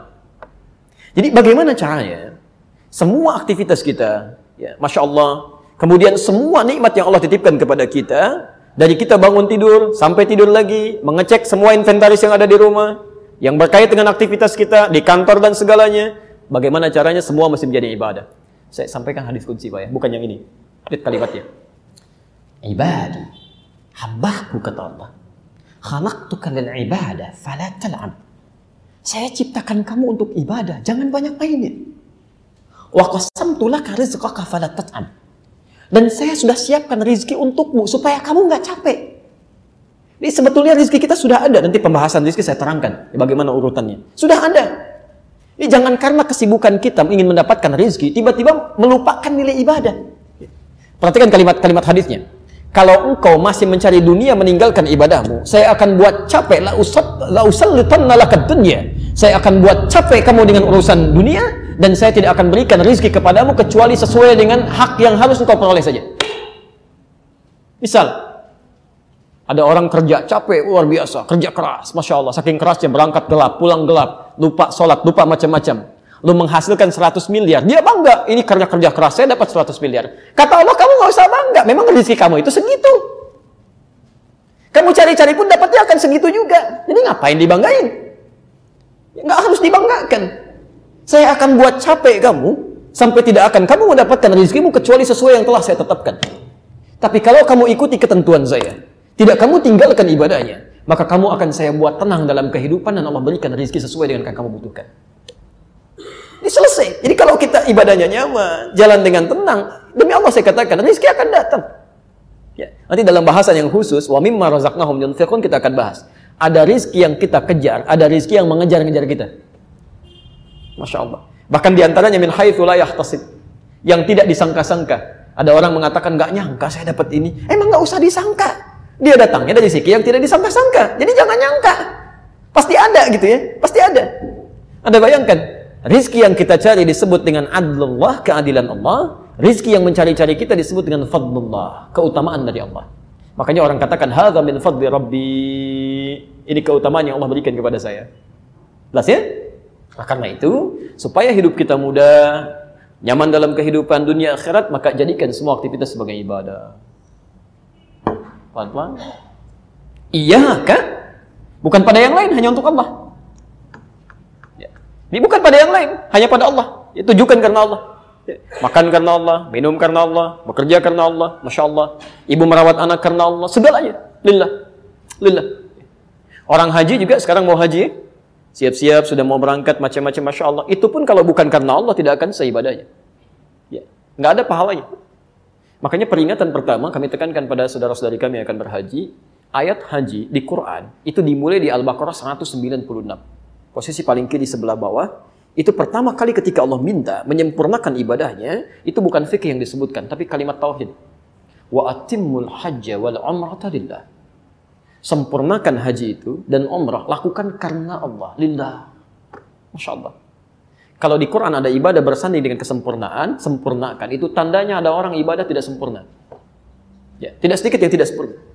Salah satu sebabnya kenapa? Karena bukan lillah. Ya masya Allah nunggu-nunggu cukup lama keluar biaya banyak tenaga tidak tidak juga sedikit keluar. Ya begitu sa'i sa'inya live. Tangan kanannya pegang handphone. Robik firwarham begini orang lain lihat. Ngapain jauh-jauh ada yang pulang dari Arafah, begitu selesai mau ke Muzdalifah, diminta oleh Quran zikir, ini baru pasang status, sedang menuju Muzdalifah. Habis dia. Bahkan ada yang belum berangkat sudah habis pahalanya. Ria itu kan menguburkan pahala. Ingat betul ya, ria itu rumus Qurannya menghanguskan semua pahala. Al-Baqarah Quran surah kedua ayat 264. Posisi paling kiri sebelah bawah. Kalimatnya. Ya ayyuhalladzina amanu. Hei orang-orang yang merasa punya iman. La tubtilu sadaqatikum bil manni wal adha.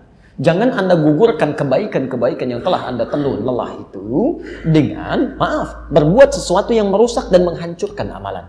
Kalladzi yunfiqu Seperti orang infak yang ria. Di ria itu itu bisa menggugurkan amalan habis semuanya. Enggak bernilai. Bukan cuma infak, ada orang sholat kan ria. Al-maun itu. Ya, fawailul lil musallin, celaka orang sholat. Masya Allah, orang sholat masih bisa celaka, apalagi yang nggak sholat. Ya. Alladzina hum an salatihim sahun, yang lalai dalam salatnya. Di antara makna lalai itu alladzina hum yuraun, yang ria saat dia menunaikan salat. Ada orang haji ria, ada. Indikasinya bukan lillah, bahkan sebelum berangkat sudah ria. Ya. Tidak keliru kalau Anda ingin kumpulkan, ingin minta maaf, gak ada masalah di situ. Ya, gak ada persoalan, silahkan. Tapi kadang-kadang lupa lisan. Bapak Ibu sekalian, warga kompleks semuanya, ya, kami akan berangkat mohon doakan kami supaya lancar aktivitas haji kami. Tolong maafkan kalau ada kesalahan-kesalahan yang pernah kami kerjakan saat ini demi kelancaran ibadah kami. Ini haji pertama kali kami, Pak. Barangkali ibu ini pula yang pertama kami haji di komplek ini ya. Pak belum haji, Pak belum haji, kami yang pertama. Kami doakan saat di Ka'bah nanti Bapak Ibu bisa haji juga. Itu habis pahala itu makan. Habis itu. Belum dapat sudah hilang ya. Jadi masalah. Sekarang kita evaluasi sebentar ya. Tolong sabar belajarnya. Kita gali setiap eh, kalimat-kalimat Qurannya. Kita turunkan ayat-ayatnya. Sekarang pertanyaan saya, tanya pada masing-masing ya. Sudah kelihatan dari sisi aspek-aspek yang lain. Berapa usia kita masing-masing?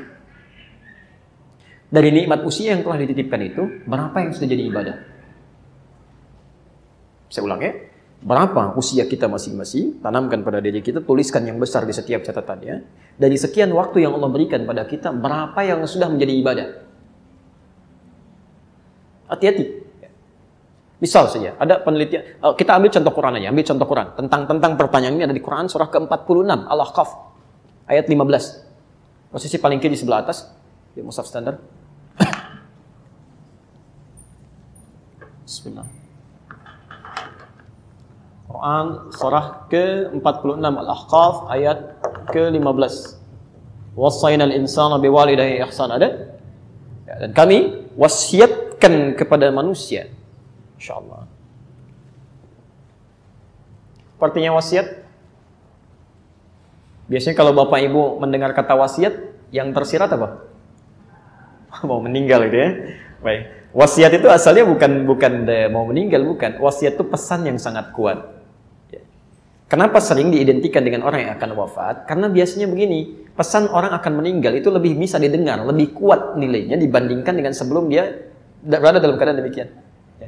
Ibu ngasih tahu anak, sholat ya nak, tenang aja mah, gampang gitu kan? Tapi kalau info sudah tiga, ya semua sudah dipasang, nah sholat ya iya mah, iya mah, lebih cepat. Ada wasiat di situ. Ya. Jadi kalau diartikan orang akan meninggal, jadi keliru. Allah memberi wasiat. Dan Allah tidak meninggal. Artinya kalau ada pesan di Quran dikaitkan dengan Allah menggunakan kata wasiat itu artinya pesan ini begitu penting, sangat kuat dan harus dicamkan oleh setiap yang mendengarnya. Wasainal insana biwalidayhi ihsana. Kami wasiatkan pada setiap manusia agar berbakti pada kedua orang tuanya. Maaf, saya agak cepat setelah diterangkan mengandungnya, menapinya, merawatnya dengan lelah segalanya. Lihat ujungnya. Maka tatkala anak itu tiba di usia 40 tahun, arba'ina sana. 40 tahun. Dan di antara kita tidak sedikit yang sudah mencapai itu, bahkan lebih. Dia harus mengevaluasi dirinya dengan berdoa. Perhatikan doanya, perhatikan doanya. Rabbi auzi'ni an ashkura ni'mataka allati an'amta alayya wa ala walidayya wa an a'mala salihan tarda. Lihat doa pertama. Saya tidak akan bahas ini dengan dengan panjang bagian pertama ini. Rabbi auzi'ni, ya Allah mohon bimbing kami an ashkura ni'mataka allati an'amta alayya ya, atas nikmat untuk bisa bersyukur, ya, mensyukuri nikmat yang telah engkau titipkan kepada kami. Wa ada walidayya dan kepada orang tua kami. Ya Allah tolong bimbing hamba untuk mensyukuri nikmat ini ya Allah supaya bisa bersyukur. Ya. Yang paling menarik, perhatikan kalimatnya. Wa an a'mala salihan tarba. Dan mohon bimbing kami untuk bisa menggunakan waktu yang kau berikan ini, nikmat yang kau titipkan untuk beramal soleh. Ya. Pelan-pelan. Kenapa ada kalimat amal soleh di sini? Karena jangan-jangan, mohon maaf, sudah Allah berikan selama 40 tahun, belum dia gunakan untuk beramal soleh. Anak 4 tahun sudah ke masjid. Bapaknya yang 40 tahun nggak mau ke masjid. Pak, kok nggak ke masjid? Anaknya ke masjid. Kan sudah ada perwakilan dalam keluarga. Allah Akbar. Ada kalimat itu pernah kami dengar saat ada di Jakarta, salah satu sudutnya. Ada, ya. Masya Allah. Anaknya menghafal Quran, bapaknya mau baca pun belum tergerak. Atau ibunya demikian. Ya, padahal baru 4 tahun. Ya, ada yang keliru. Ada yang keliru. Karena itu setiap manusia mesti mengecek kalau sudah ada 40 tahun dari usianya, saya berikan gambaran sederhana ya. Ini penelitian pernah dilakukan walaupun ringan, ya. Walaupun ringan. Umumnya, walau tidak semuanya, umumnya setengah usia manusia itu dipakai tidur. Jadi kalau orang diberikan 40 tahun, setengahnya 20 tahun itu umumnya dipakai tidur. Dari mulai kecilnya, dewasanya, tidur siangnya, tidur malamnya, macam-macamnya. Jadi kalau 40 tahun yang digunakan tidur berapa tahun? 20 tahun. Yang digunakan beraktivitas 20 tahun. Perhatikan. Apakah saat kita beraktivitas semuanya benar? Tidak, mungkin ada salahnya. Mata salah, telinga salah, lisan salah, sampai ke ujung kaki. Saya mau tanya, dari 20 tahun ini, berapa yang sudah dipakai ibadah? Baik, ya. Misal, misal, jangan terlalu pesimis, ambil setengahnya. Bisa 10 tahun. 10 tahun. Jadi kalau orang usia 40 tahun, yang bernilai dalam pandangan Allah, misal saja, ya dari 40 tahun ini cuma 10 tahun, bekal yang dibawa pulang. Pertanyaan kami, berapa dosanya? Sudah tadi ya, setengah kita ambil, misal. Dari 10 tahun ini, pertanyaan selanjutnya, maaf, dari 10 tahun ibadah, apakah sudah pasti diterima? Belum. Apa syarat diterima? Ikhlas. Quran surah Al-Bayyinah 98 ayat kelima. Wa ma umiru illa liya'budullaha mukhlishina lahuddin. Dari 10 tahun ibadah berapa tahun yang ikhlas? Salat yang ikhlas, baca Quran yang ikhlas, infak yang ikhlas. Misal ambil 5 5 tahun setengahnya, misal saja 5 tahun. Jadi orang usia 40 tahun membawa bekal yang tidak bermasalah kepada Rabbnya, misal, misal cuma 5 tahun saja. Dosanya berapa tahun? Ya, coba dicek. Dan dalam keadaan ini masih menginginkan untuk bisa masuk surga.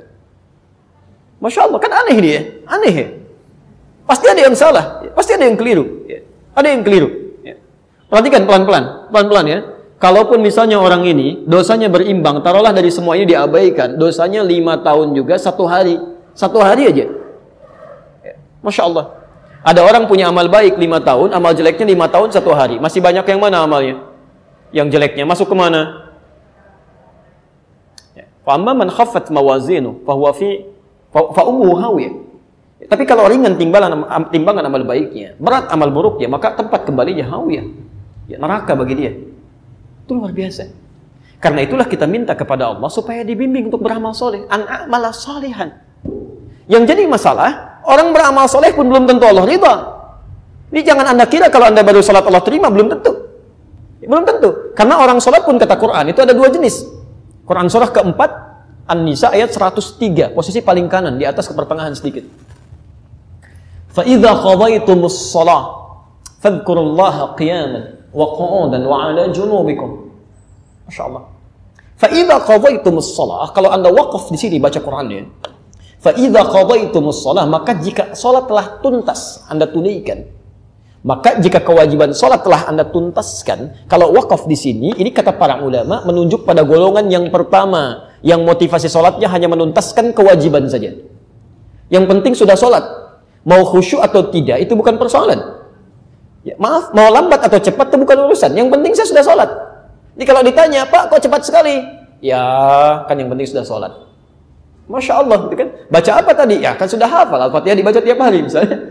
Ada jawaban seperti itu. Nah, itu golongan yang pertama. Di kewajibannya terangkat, tapi tidak mendapat manfaat dari ibadahnya. Ya, yang kedua, fadhkurullah. Maka sholat yang dia lakukan akan langsung mengingatkan dia dengan Allah. Ya, Masya Allah. Jadi kalau orang sholatnya berhasil, makanya disebut sholat dari kata silah. Silah itu nyambung tersambung erat. Jadi kenapa disebut sholat? Karena ibadah sholat ini melatih kita untuk tersambung dengan Allah dalam setiap liku kehidupan kita. Jalan ingat Allah, duduk ingat Allah, Masya Allah, mau tidur pun ingat Allah. Itu fungsinya. Ya, coba dari sekian sholat yang telah kita tunaikan, berapa yang menjadikan kita ingat pada Allah? Jangan-jangan baru keluar sholat tidak ingat dengan Allah. Ada yang begitu bu. Ya. Kan jadi aneh ya, ada orang keluar dari rumah Allah kehilangan sandalnya, padahal baru sholat. Apa yang salah? Artinya saat dia gunakan sandal dia nggak ingat. Sebab kalau ingat Allah tidak mungkin orang yang ingat Allah melakukan maksiat itu mustahil. Orang mau minum ketika dia akan minum ingat Allah seperti yang kami sampaikan, maka dia akan tidak tidak akan pernah menyentuh minuman yang tidak disenangi oleh Allah karena dia sedang ingat dengan Allah. Dia tahu Allah melihat. Dia tahu Allah mendengar. Orang yang ingat Allah karena didengar oleh Allah punya sifat as-sami', maka dia tidak akan mengeluarkan kalimat-kalimat yang tidak Allah sukai. Semua, semua. Maka dari itu kembali lagi berapa aktivitas kita yang, yang sudah menjadi ibadah. Itu pun yang sifatnya iyaka karena Allah, bukan karena yang lain. Karena itulah mari kita evaluasi ketika kita mengatakan dalam sholat karena na'budu, itu kita sedang berkomitmen, dicek lagi Pak Bu. Ya Allah, apa salah saya sampai saya sholat ini? Apa yang kurang-kurangnya? Apa yang belum jadi ibadah? Dievaluasi.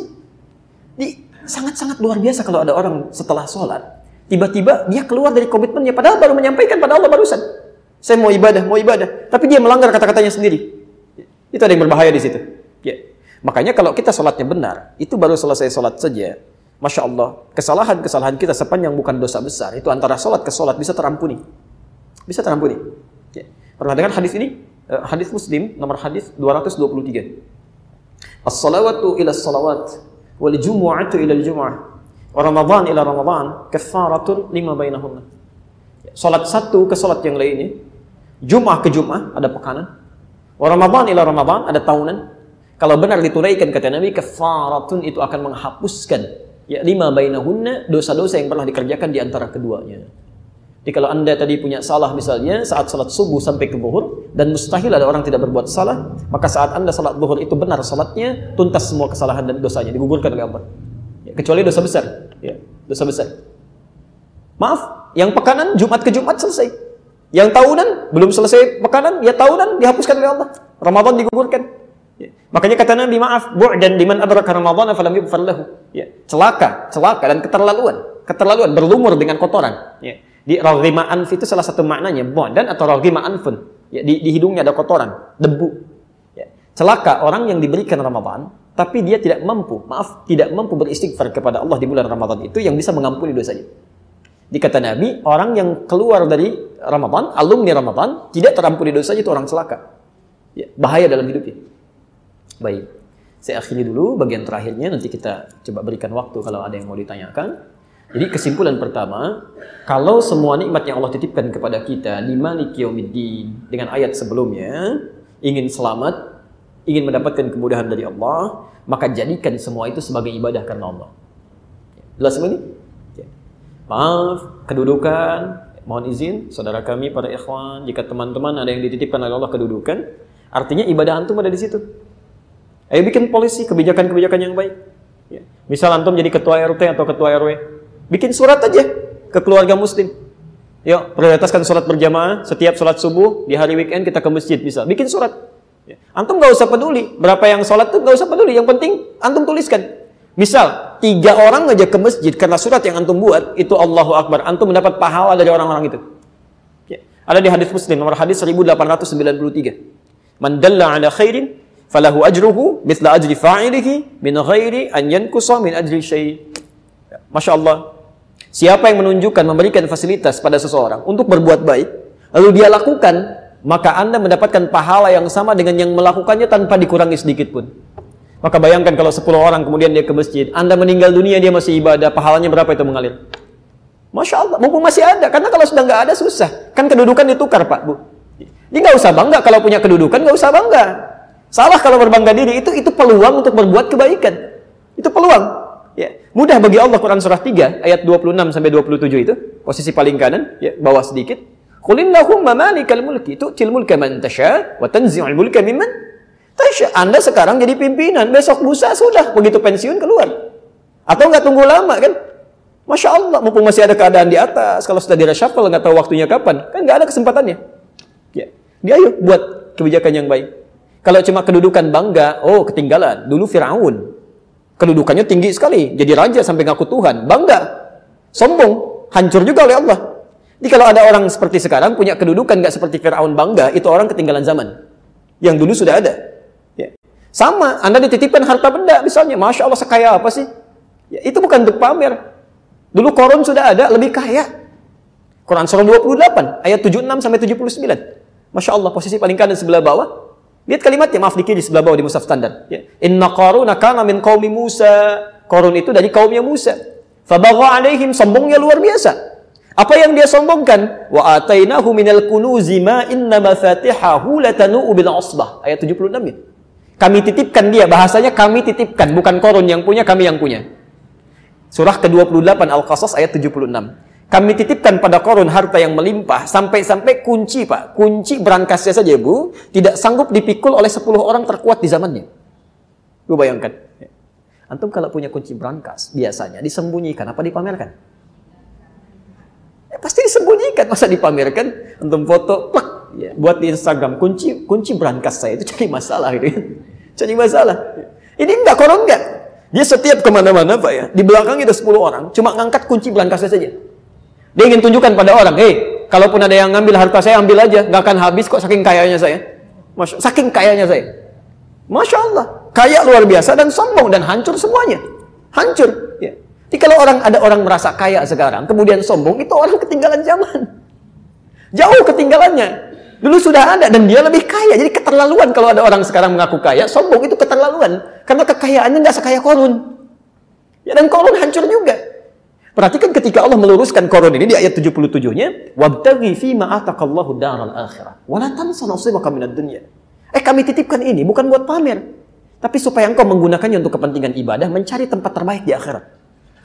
Nanti pulang ke rumah, coba cek di keluarga.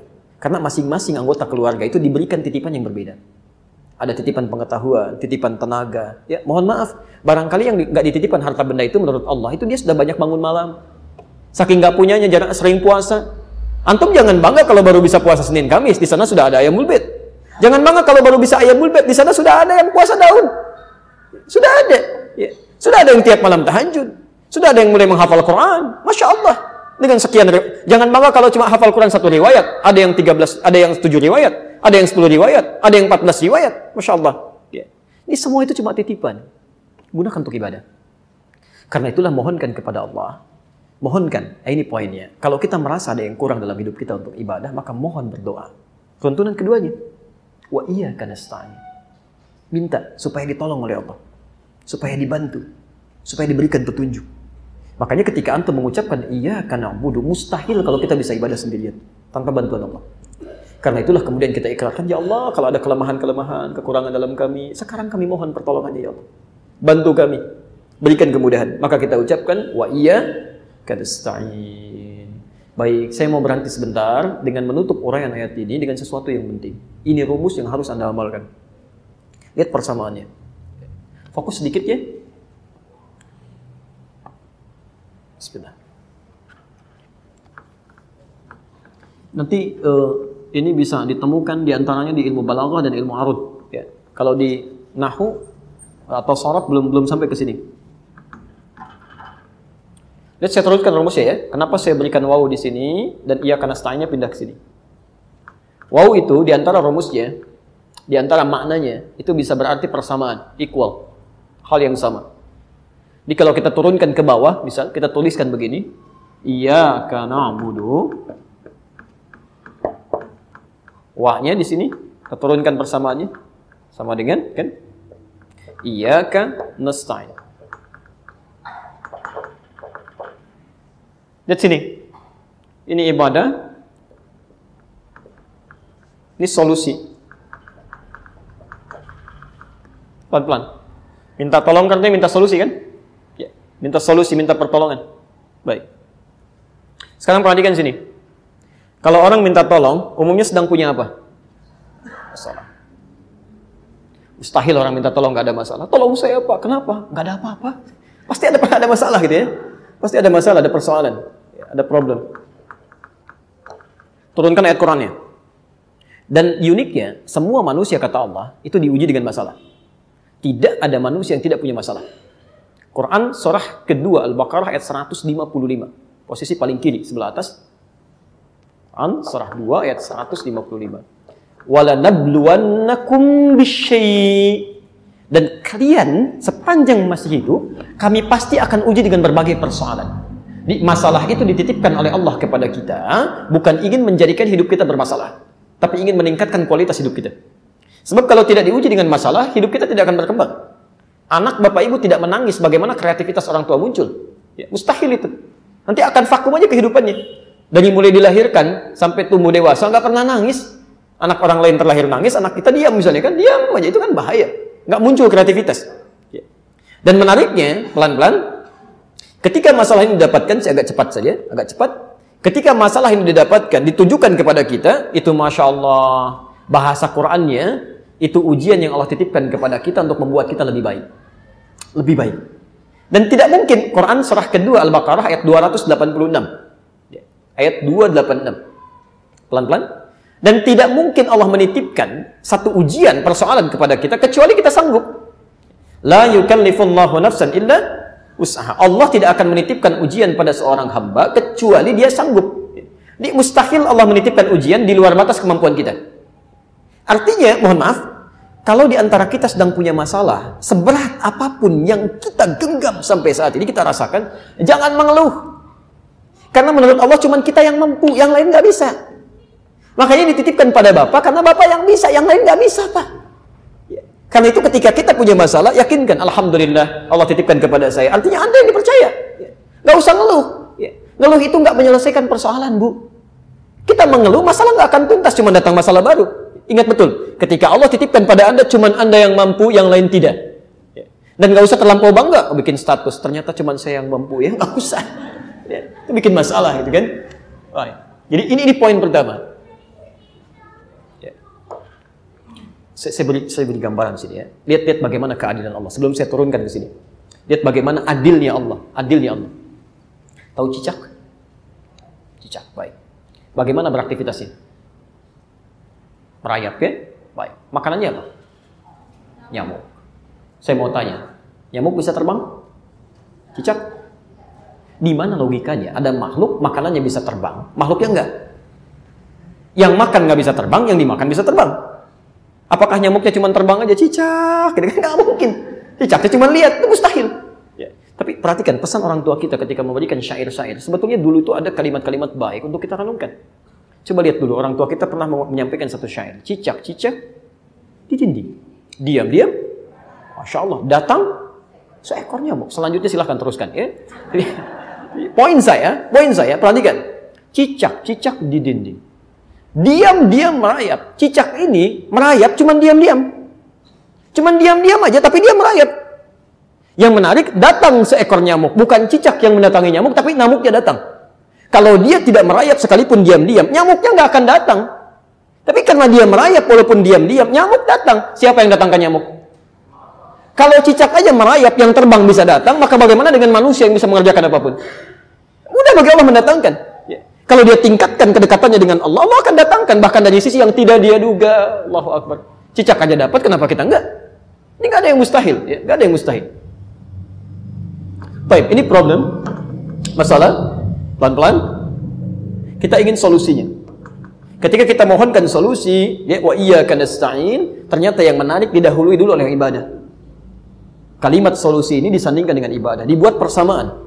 Ibadah sama dengan solusi.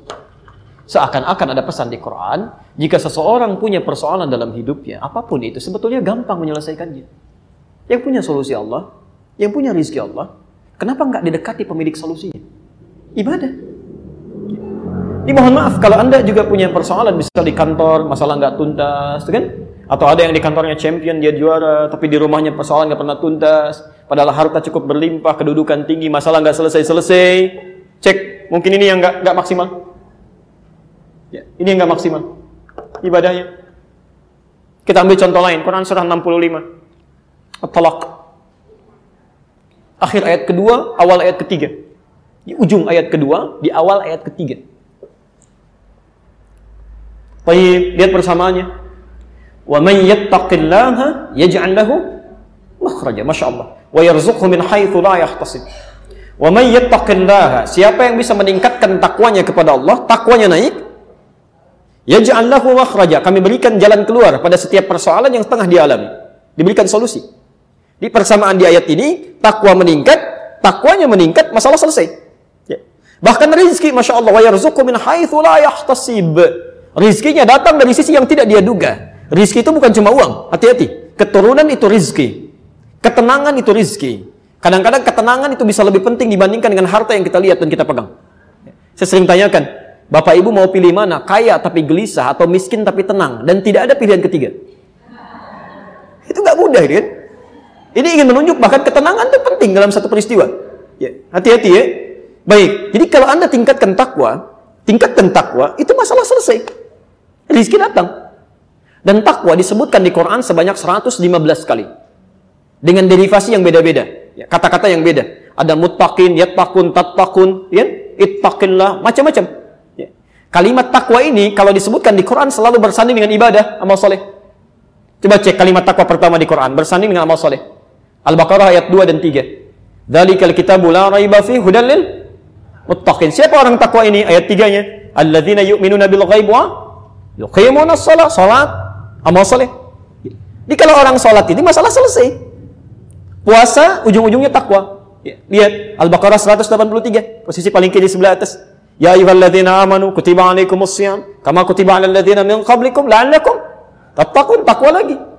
Di rumusnya gampang. Kalau antum ingin menyelesaikan persoalan dalam hidup, dekati yang punya solusi dengan meningkatkan takwa, caranya ibadah. Tingkatkan ibadah. Dan ini yang dilakukan oleh para nabi dan rasul. Masya Allah.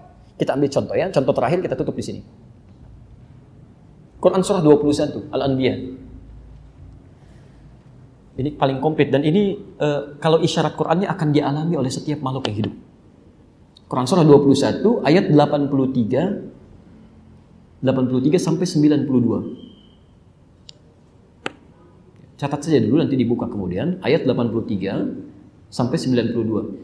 Ini ibu dan bapak sekalian, saudara-saudariku, ini adalah gambaran dari Quran tentang kisah para nabi dan orang saleh yang mengalami persoalan dalam hidup. Ada yang sakit parah luar biasa. Ada yang masalah dengan keturunan. Ada yang masalah, maaf, dengan aktivitas yang menghimpit sampai gelap mata, ya, sampai gelap mata.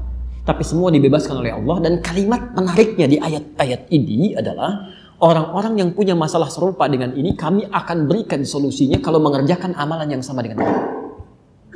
Saya kasih satu contoh saja ya di rangkaian ayat ini tentang Nabi Ayub di ayat ke-83-nya sampai 84. Perhatikan kalimatnya wa ayyuba idnada rabbahu rabbi anni massani yadhurru wa anta arhamur rahimin.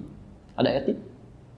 Quran surah 21 ayat 83. Wa ayyuba biasanya kalau dalam bahasa Arab kalimat pertama dalam satu rangkaian kata itu eh, biasanya menggunakan harakat dhammah u rafa. Al masjidu kabirun. Hampir tidak dikatakan al masjidah. Selalu u u u. Ya. Al malu wal banuna zinatul hayatid dunya. Ya, pelan-pelan. Di sini pakai a. Wa ayyuba A itu harakatnya, maaf, fathah, kasrah atau domah? Fathah, apa artinya fathah? Fathah, iftahil bab, apa artinya iftah? Fathah. Buka, terbuka. Fathah itu sesuatu yang terbuka. Wa ayyuba, dan kami buka kisah Ayub ini untuk menjadi inspirasi bagi siapa pun yang melihat dan mempelajarinya. Ada ilmu nanti untuk membaca itu ya, di antaranya di ilmu arud. Kenapa harakatnya fathah, nasab, kuat, nasab itu kuat. Seakan-akan ingin katakan, kami buka kisah Ayub ini supaya jadi inspirasi untuk Anda menjadi motivasi yang kuat dalam kehidupan. Idnada Rabbah, ketika beliau menyeru pada Tuhannya, diuji dengan penyakit luar biasa, Bu ya. ya. Tapi jangan ngarang ya. Ini tidak disebutkan penyakitnya apa, cuma kondisinya luar biasa parahnya. Ya. Ada yang maaf berspekulasi mengatakan penyakitnya itu penyakit kulit, ya. Kemudian ada belatungnya, begitu mau sholat dicopot dulu, setelah sholat dipasang lagi, nggak ada kerjaan ngarang-ngarang begitu ya. Itu nggak ada. Itu zamannya Ali bin Abi Thalib kalau ada yang seperti itu, besoknya nggak ngajar lagi. Nggak ngajar lagi itu cerita-cerita yang muncul di masyarakat yang tidak ada sumbernya. Jangankan hadis sahih, hadis palsu aja nggak ada. Tidak ada. Itu karangan Israiliyat yang kemudian dipopulerkan kembali. Taib. Penyakitnya luar biasa, cuma diisyaratkan tidak pernah, mohon maaf, dialami oleh orang sebelumnya dan tidak akan diderita oleh orang setelahnya. Dan bukan cuma penyakit ini saja kalau dirinci, ayatnya dituliskan sampai 84, sampai 84 ujiannya itu tiga. Tiga. Ya. Ayub ini kan orang kaya, Masya Allah. Kemudian keturunannya luar biasa, ya. ada 12 anaknya, kaya, semua sehat-sehat, kuat, kan? Yang ketiga ini menarik, ya. ini menarik. Mohon maaf dan soleh, soleh. Kaya, keturunan sehat, kuat dan soleh, dekat dengan Allah, ya. sehat luar biasa. Satu kali diuji dengan tiga hari aja, tiga hari. Hari pertama, mohon maaf, semua hartanya hancur, lebur. Ternaknya mati semua, kemudian seluruh aset perkebunannya terbakar. Insya Allah. Apa yang terjadi? Ternyata ibadahnya meningkat dua kali lipat. Bukan menurun. Ayo kami uji ini untuk contoh bagi manusia. Engkau kaya luar biasa, banyak aset saya hancurkan sekarang. Apakah akan turun ibadah? Tidak. Dua kali lipat. Ada nabi, rasul, masya Allah, surganya jelas. Diuji dengan kekayaan, hancur semuanya dalam satu hari, meningkat ibadahnya dua kali lipat. Ada orang bukan nabi, bukan rasul, nggak jelas surganya, kehilangan sendal di masjid, rame. Insya Allah, ya. Nggak evaluasi diri gitu ya. Baik, kita teruskan. Hari kedua, barangkali keturunannya masih ada. Diwafatkan oleh Allah. 12 anaknya wafat sekaligus. Bukan satu dua. 12 anaknya. Seorang kehilangan satu anak, dipanggil oleh Allah. Bukan kehilangan sebetulnya. Bukan kehilangan. Allah ambil tugasnya selesai. Cuma tinggal yang belum selesai adalah tanggung jawabnya di akhirat akan ditanya. Maka yang sering berharap punya keturunan setelah dikasih, hati-hati itu. Itu titipan, Anda akan ditanya.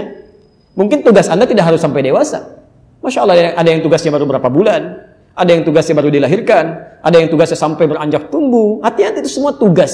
Tugas. ya Dan akan ditanya di akhirat nanti. Ini 12 anak yang diwafatkan oleh Allah, dipanggil segera.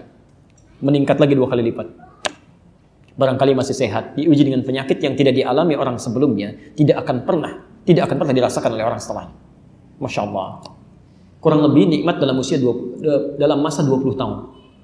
Setelah 7 tahun dengan istrinya bersabar dengan itu, istrinya mengatakan begini, istrinya, kalau dalam bahasa kita, papa kan Nabi, Rasul, bisa mengangkat tangan dikabulkan doanya. Kurang berapa lama kita menanti, mohonkan kepada Allah supaya disembuhkan. Disembuhkan gak minta banyak, asal sembuh aja. Lihat jawaban Ayub. Bertanya pada istrinya, berapa lama kita senang? Kata istrinya, kurang lebih 20 tahun. Berapa lama kita diuji sekarang? Kurang lebih 7 tahun.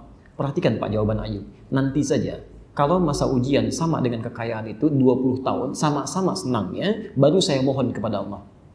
Malu rasanya, diberikan kenikmatan 20 tahun, diuji seperti ini baru 7 tahun sudah minta kepada Allah. Malu rasanya. Tapi yang paling menarik, ketika penyakitnya sudah mulai mengganggu beliau untuk ibadah. Bukan beraktivitas. Ini saat saat sakit masih bisa beraktivitas, masih bisa ibadah, nggak pernah mengeluh. Biasa aja nikmati, alhamdulillah, alhamdulillah, dekati Allah, berdoa dengan baik. Tapi yang paling menarik, ketika penyakit ini sudah mengganggu Ayub untuk ibadah. Sesuatu yang mengganggu dalam bahasa Arab disebut dengan durun. Durun. Jamaknya dorra, dorra. Nanti ada godaan-godaan dalam hidup ibu, bapak sekalian yang akan mengganggu secara fisik pada kita. Ya. Di antaranya eh, Al-Baqarah Quran Surah 2 ayat 214. Posisi paling kanan sebelah bawah. Ya. Am hasibtum an tadkhulul jannata wa lamma ya'tikum mathalul ladzina khalau min qablikum masathumul ba'sa wad. Ada penyakit yang mengganggu, ya. Ada godaan secara fisik, ya. Kalau Ayub kena penyakit fisik luar biasa, barangkali kita kasih hujan, ya, mulai kena fisik macam-macam. Nah ini penyakitnya sudah mengganggu kepada ibadah, sulit untuk ibadah. Kalau kita mau sholat susah gitu ya, baru berdoa. Masya Allah. Apa doanya? Perhatikan doanya.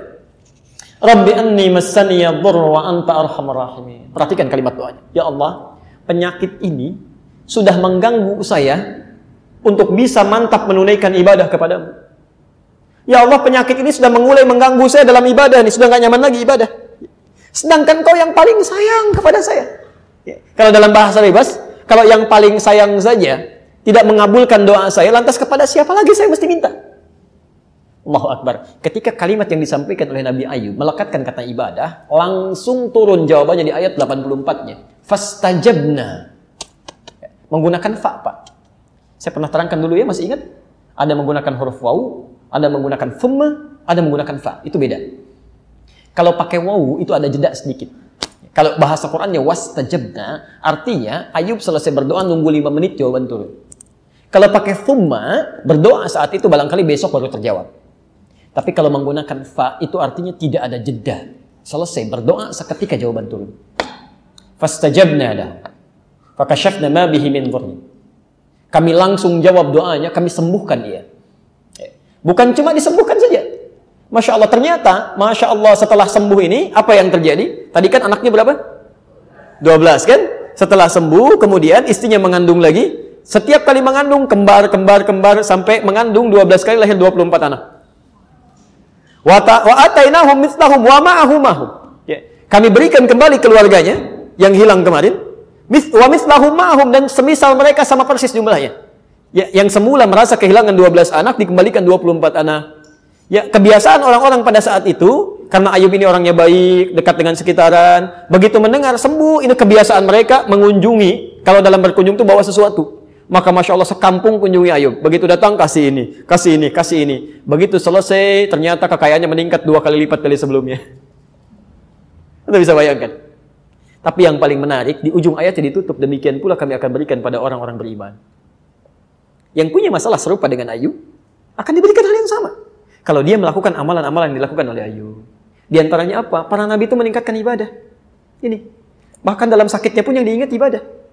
Jadi kalau antum sedang punya masalah, dahulukan kepentingan ibadah dulu. Ibadah itu yang susah cari pekerjaan. Apa motifnya? Jangan-jangan cari kerja untuk dunia aja itu lama jawabannya. Lama.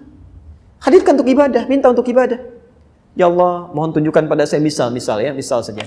Antum pengen satu miliar misal minta ya, banyak banget kan, ada kepentingan tertentu. Hadirkan dulu kepentingan ibadah, baru yang lain ikut. Ya Allah, Hamba sudah berusaha ya Allah, beribadah sholat sedapat yang hamba minta. Cuma sampai sekarang belum bisa zakat ya Allah, yang sekiranya bisa memberikan bantuan kepada banyak orang. Hamba tidak minta banyak, mohon ya Allah beri kesempatan berzakat dengan 25 juta saja. Supaya ada kebaikan untuk orang banyak. Zakat itu berapa persen? Dua setengah persen. Kalau minta zakat 25 juta, artinya minta berapa?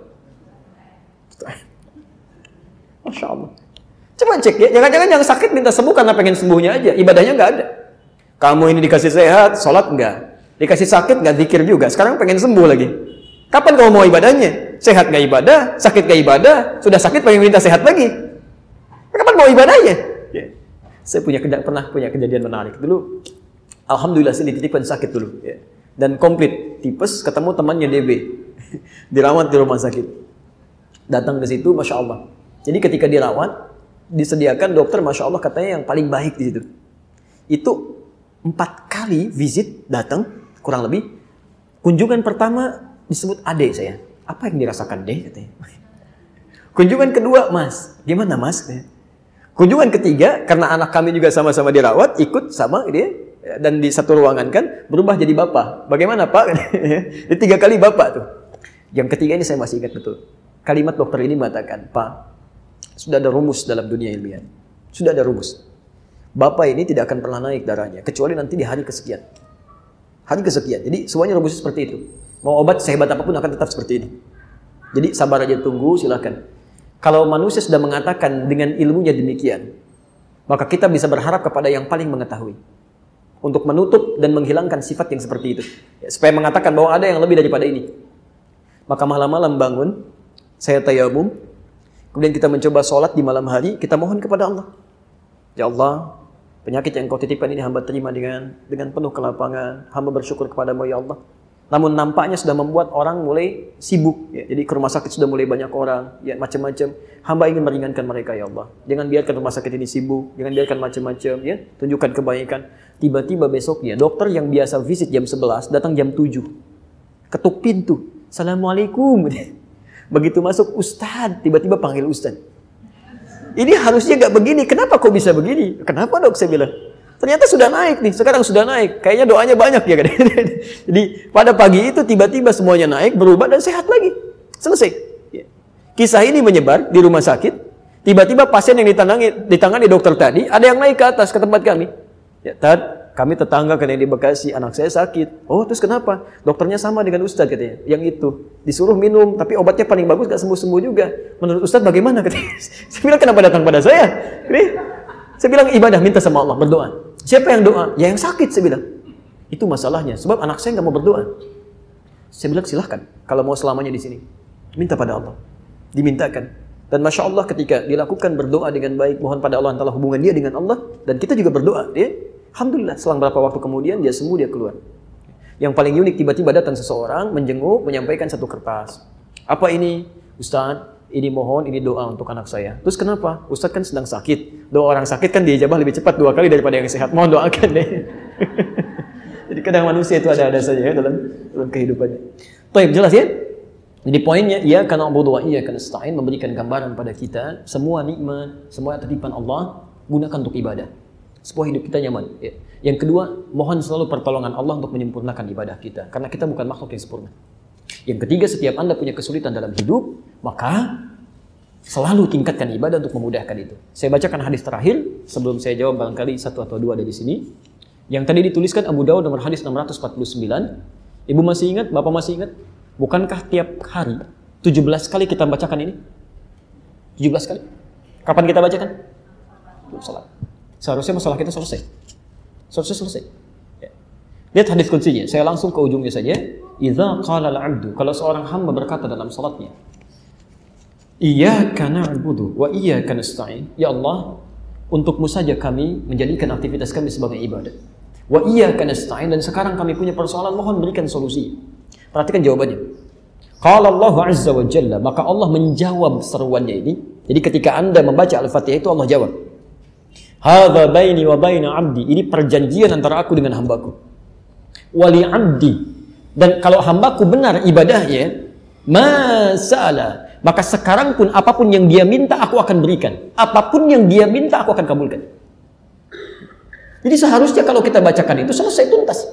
Makanya dulu ada seseorang yang pernah mohon maaf ibu dan bapak sekalian yang pernah berumah tangga puluhan tahun belum mendapati keturunan Lantas suaminya bangun, berdoa dalam berdirinya, bangun dalam sholat, berdoa dalam sholatnya. Masya Allah ketika dia sholat masih berdiri, turun jawaban, kamu akan punya keturunan. Sampai kaget orang itu. Ya, nanti dirangkum di Quran surah ketiga Ali Imran ayat 38 sampai ayat 39. Posisi paling kanan sebelah atas. Dan kita berita baiknya tiap hari ditawarkan. 17 kali kurang apa lagi? Tiap hari itu. Tiap hari dalam salat. Kata Allah, "Hadza baini wa 'abdi wa li 'abdi ma sa'al." Ini perjanjianku ini dengan hambaku kalau benar ibadahnya saya kabulkan apa pun yang diminta. Masya Allah.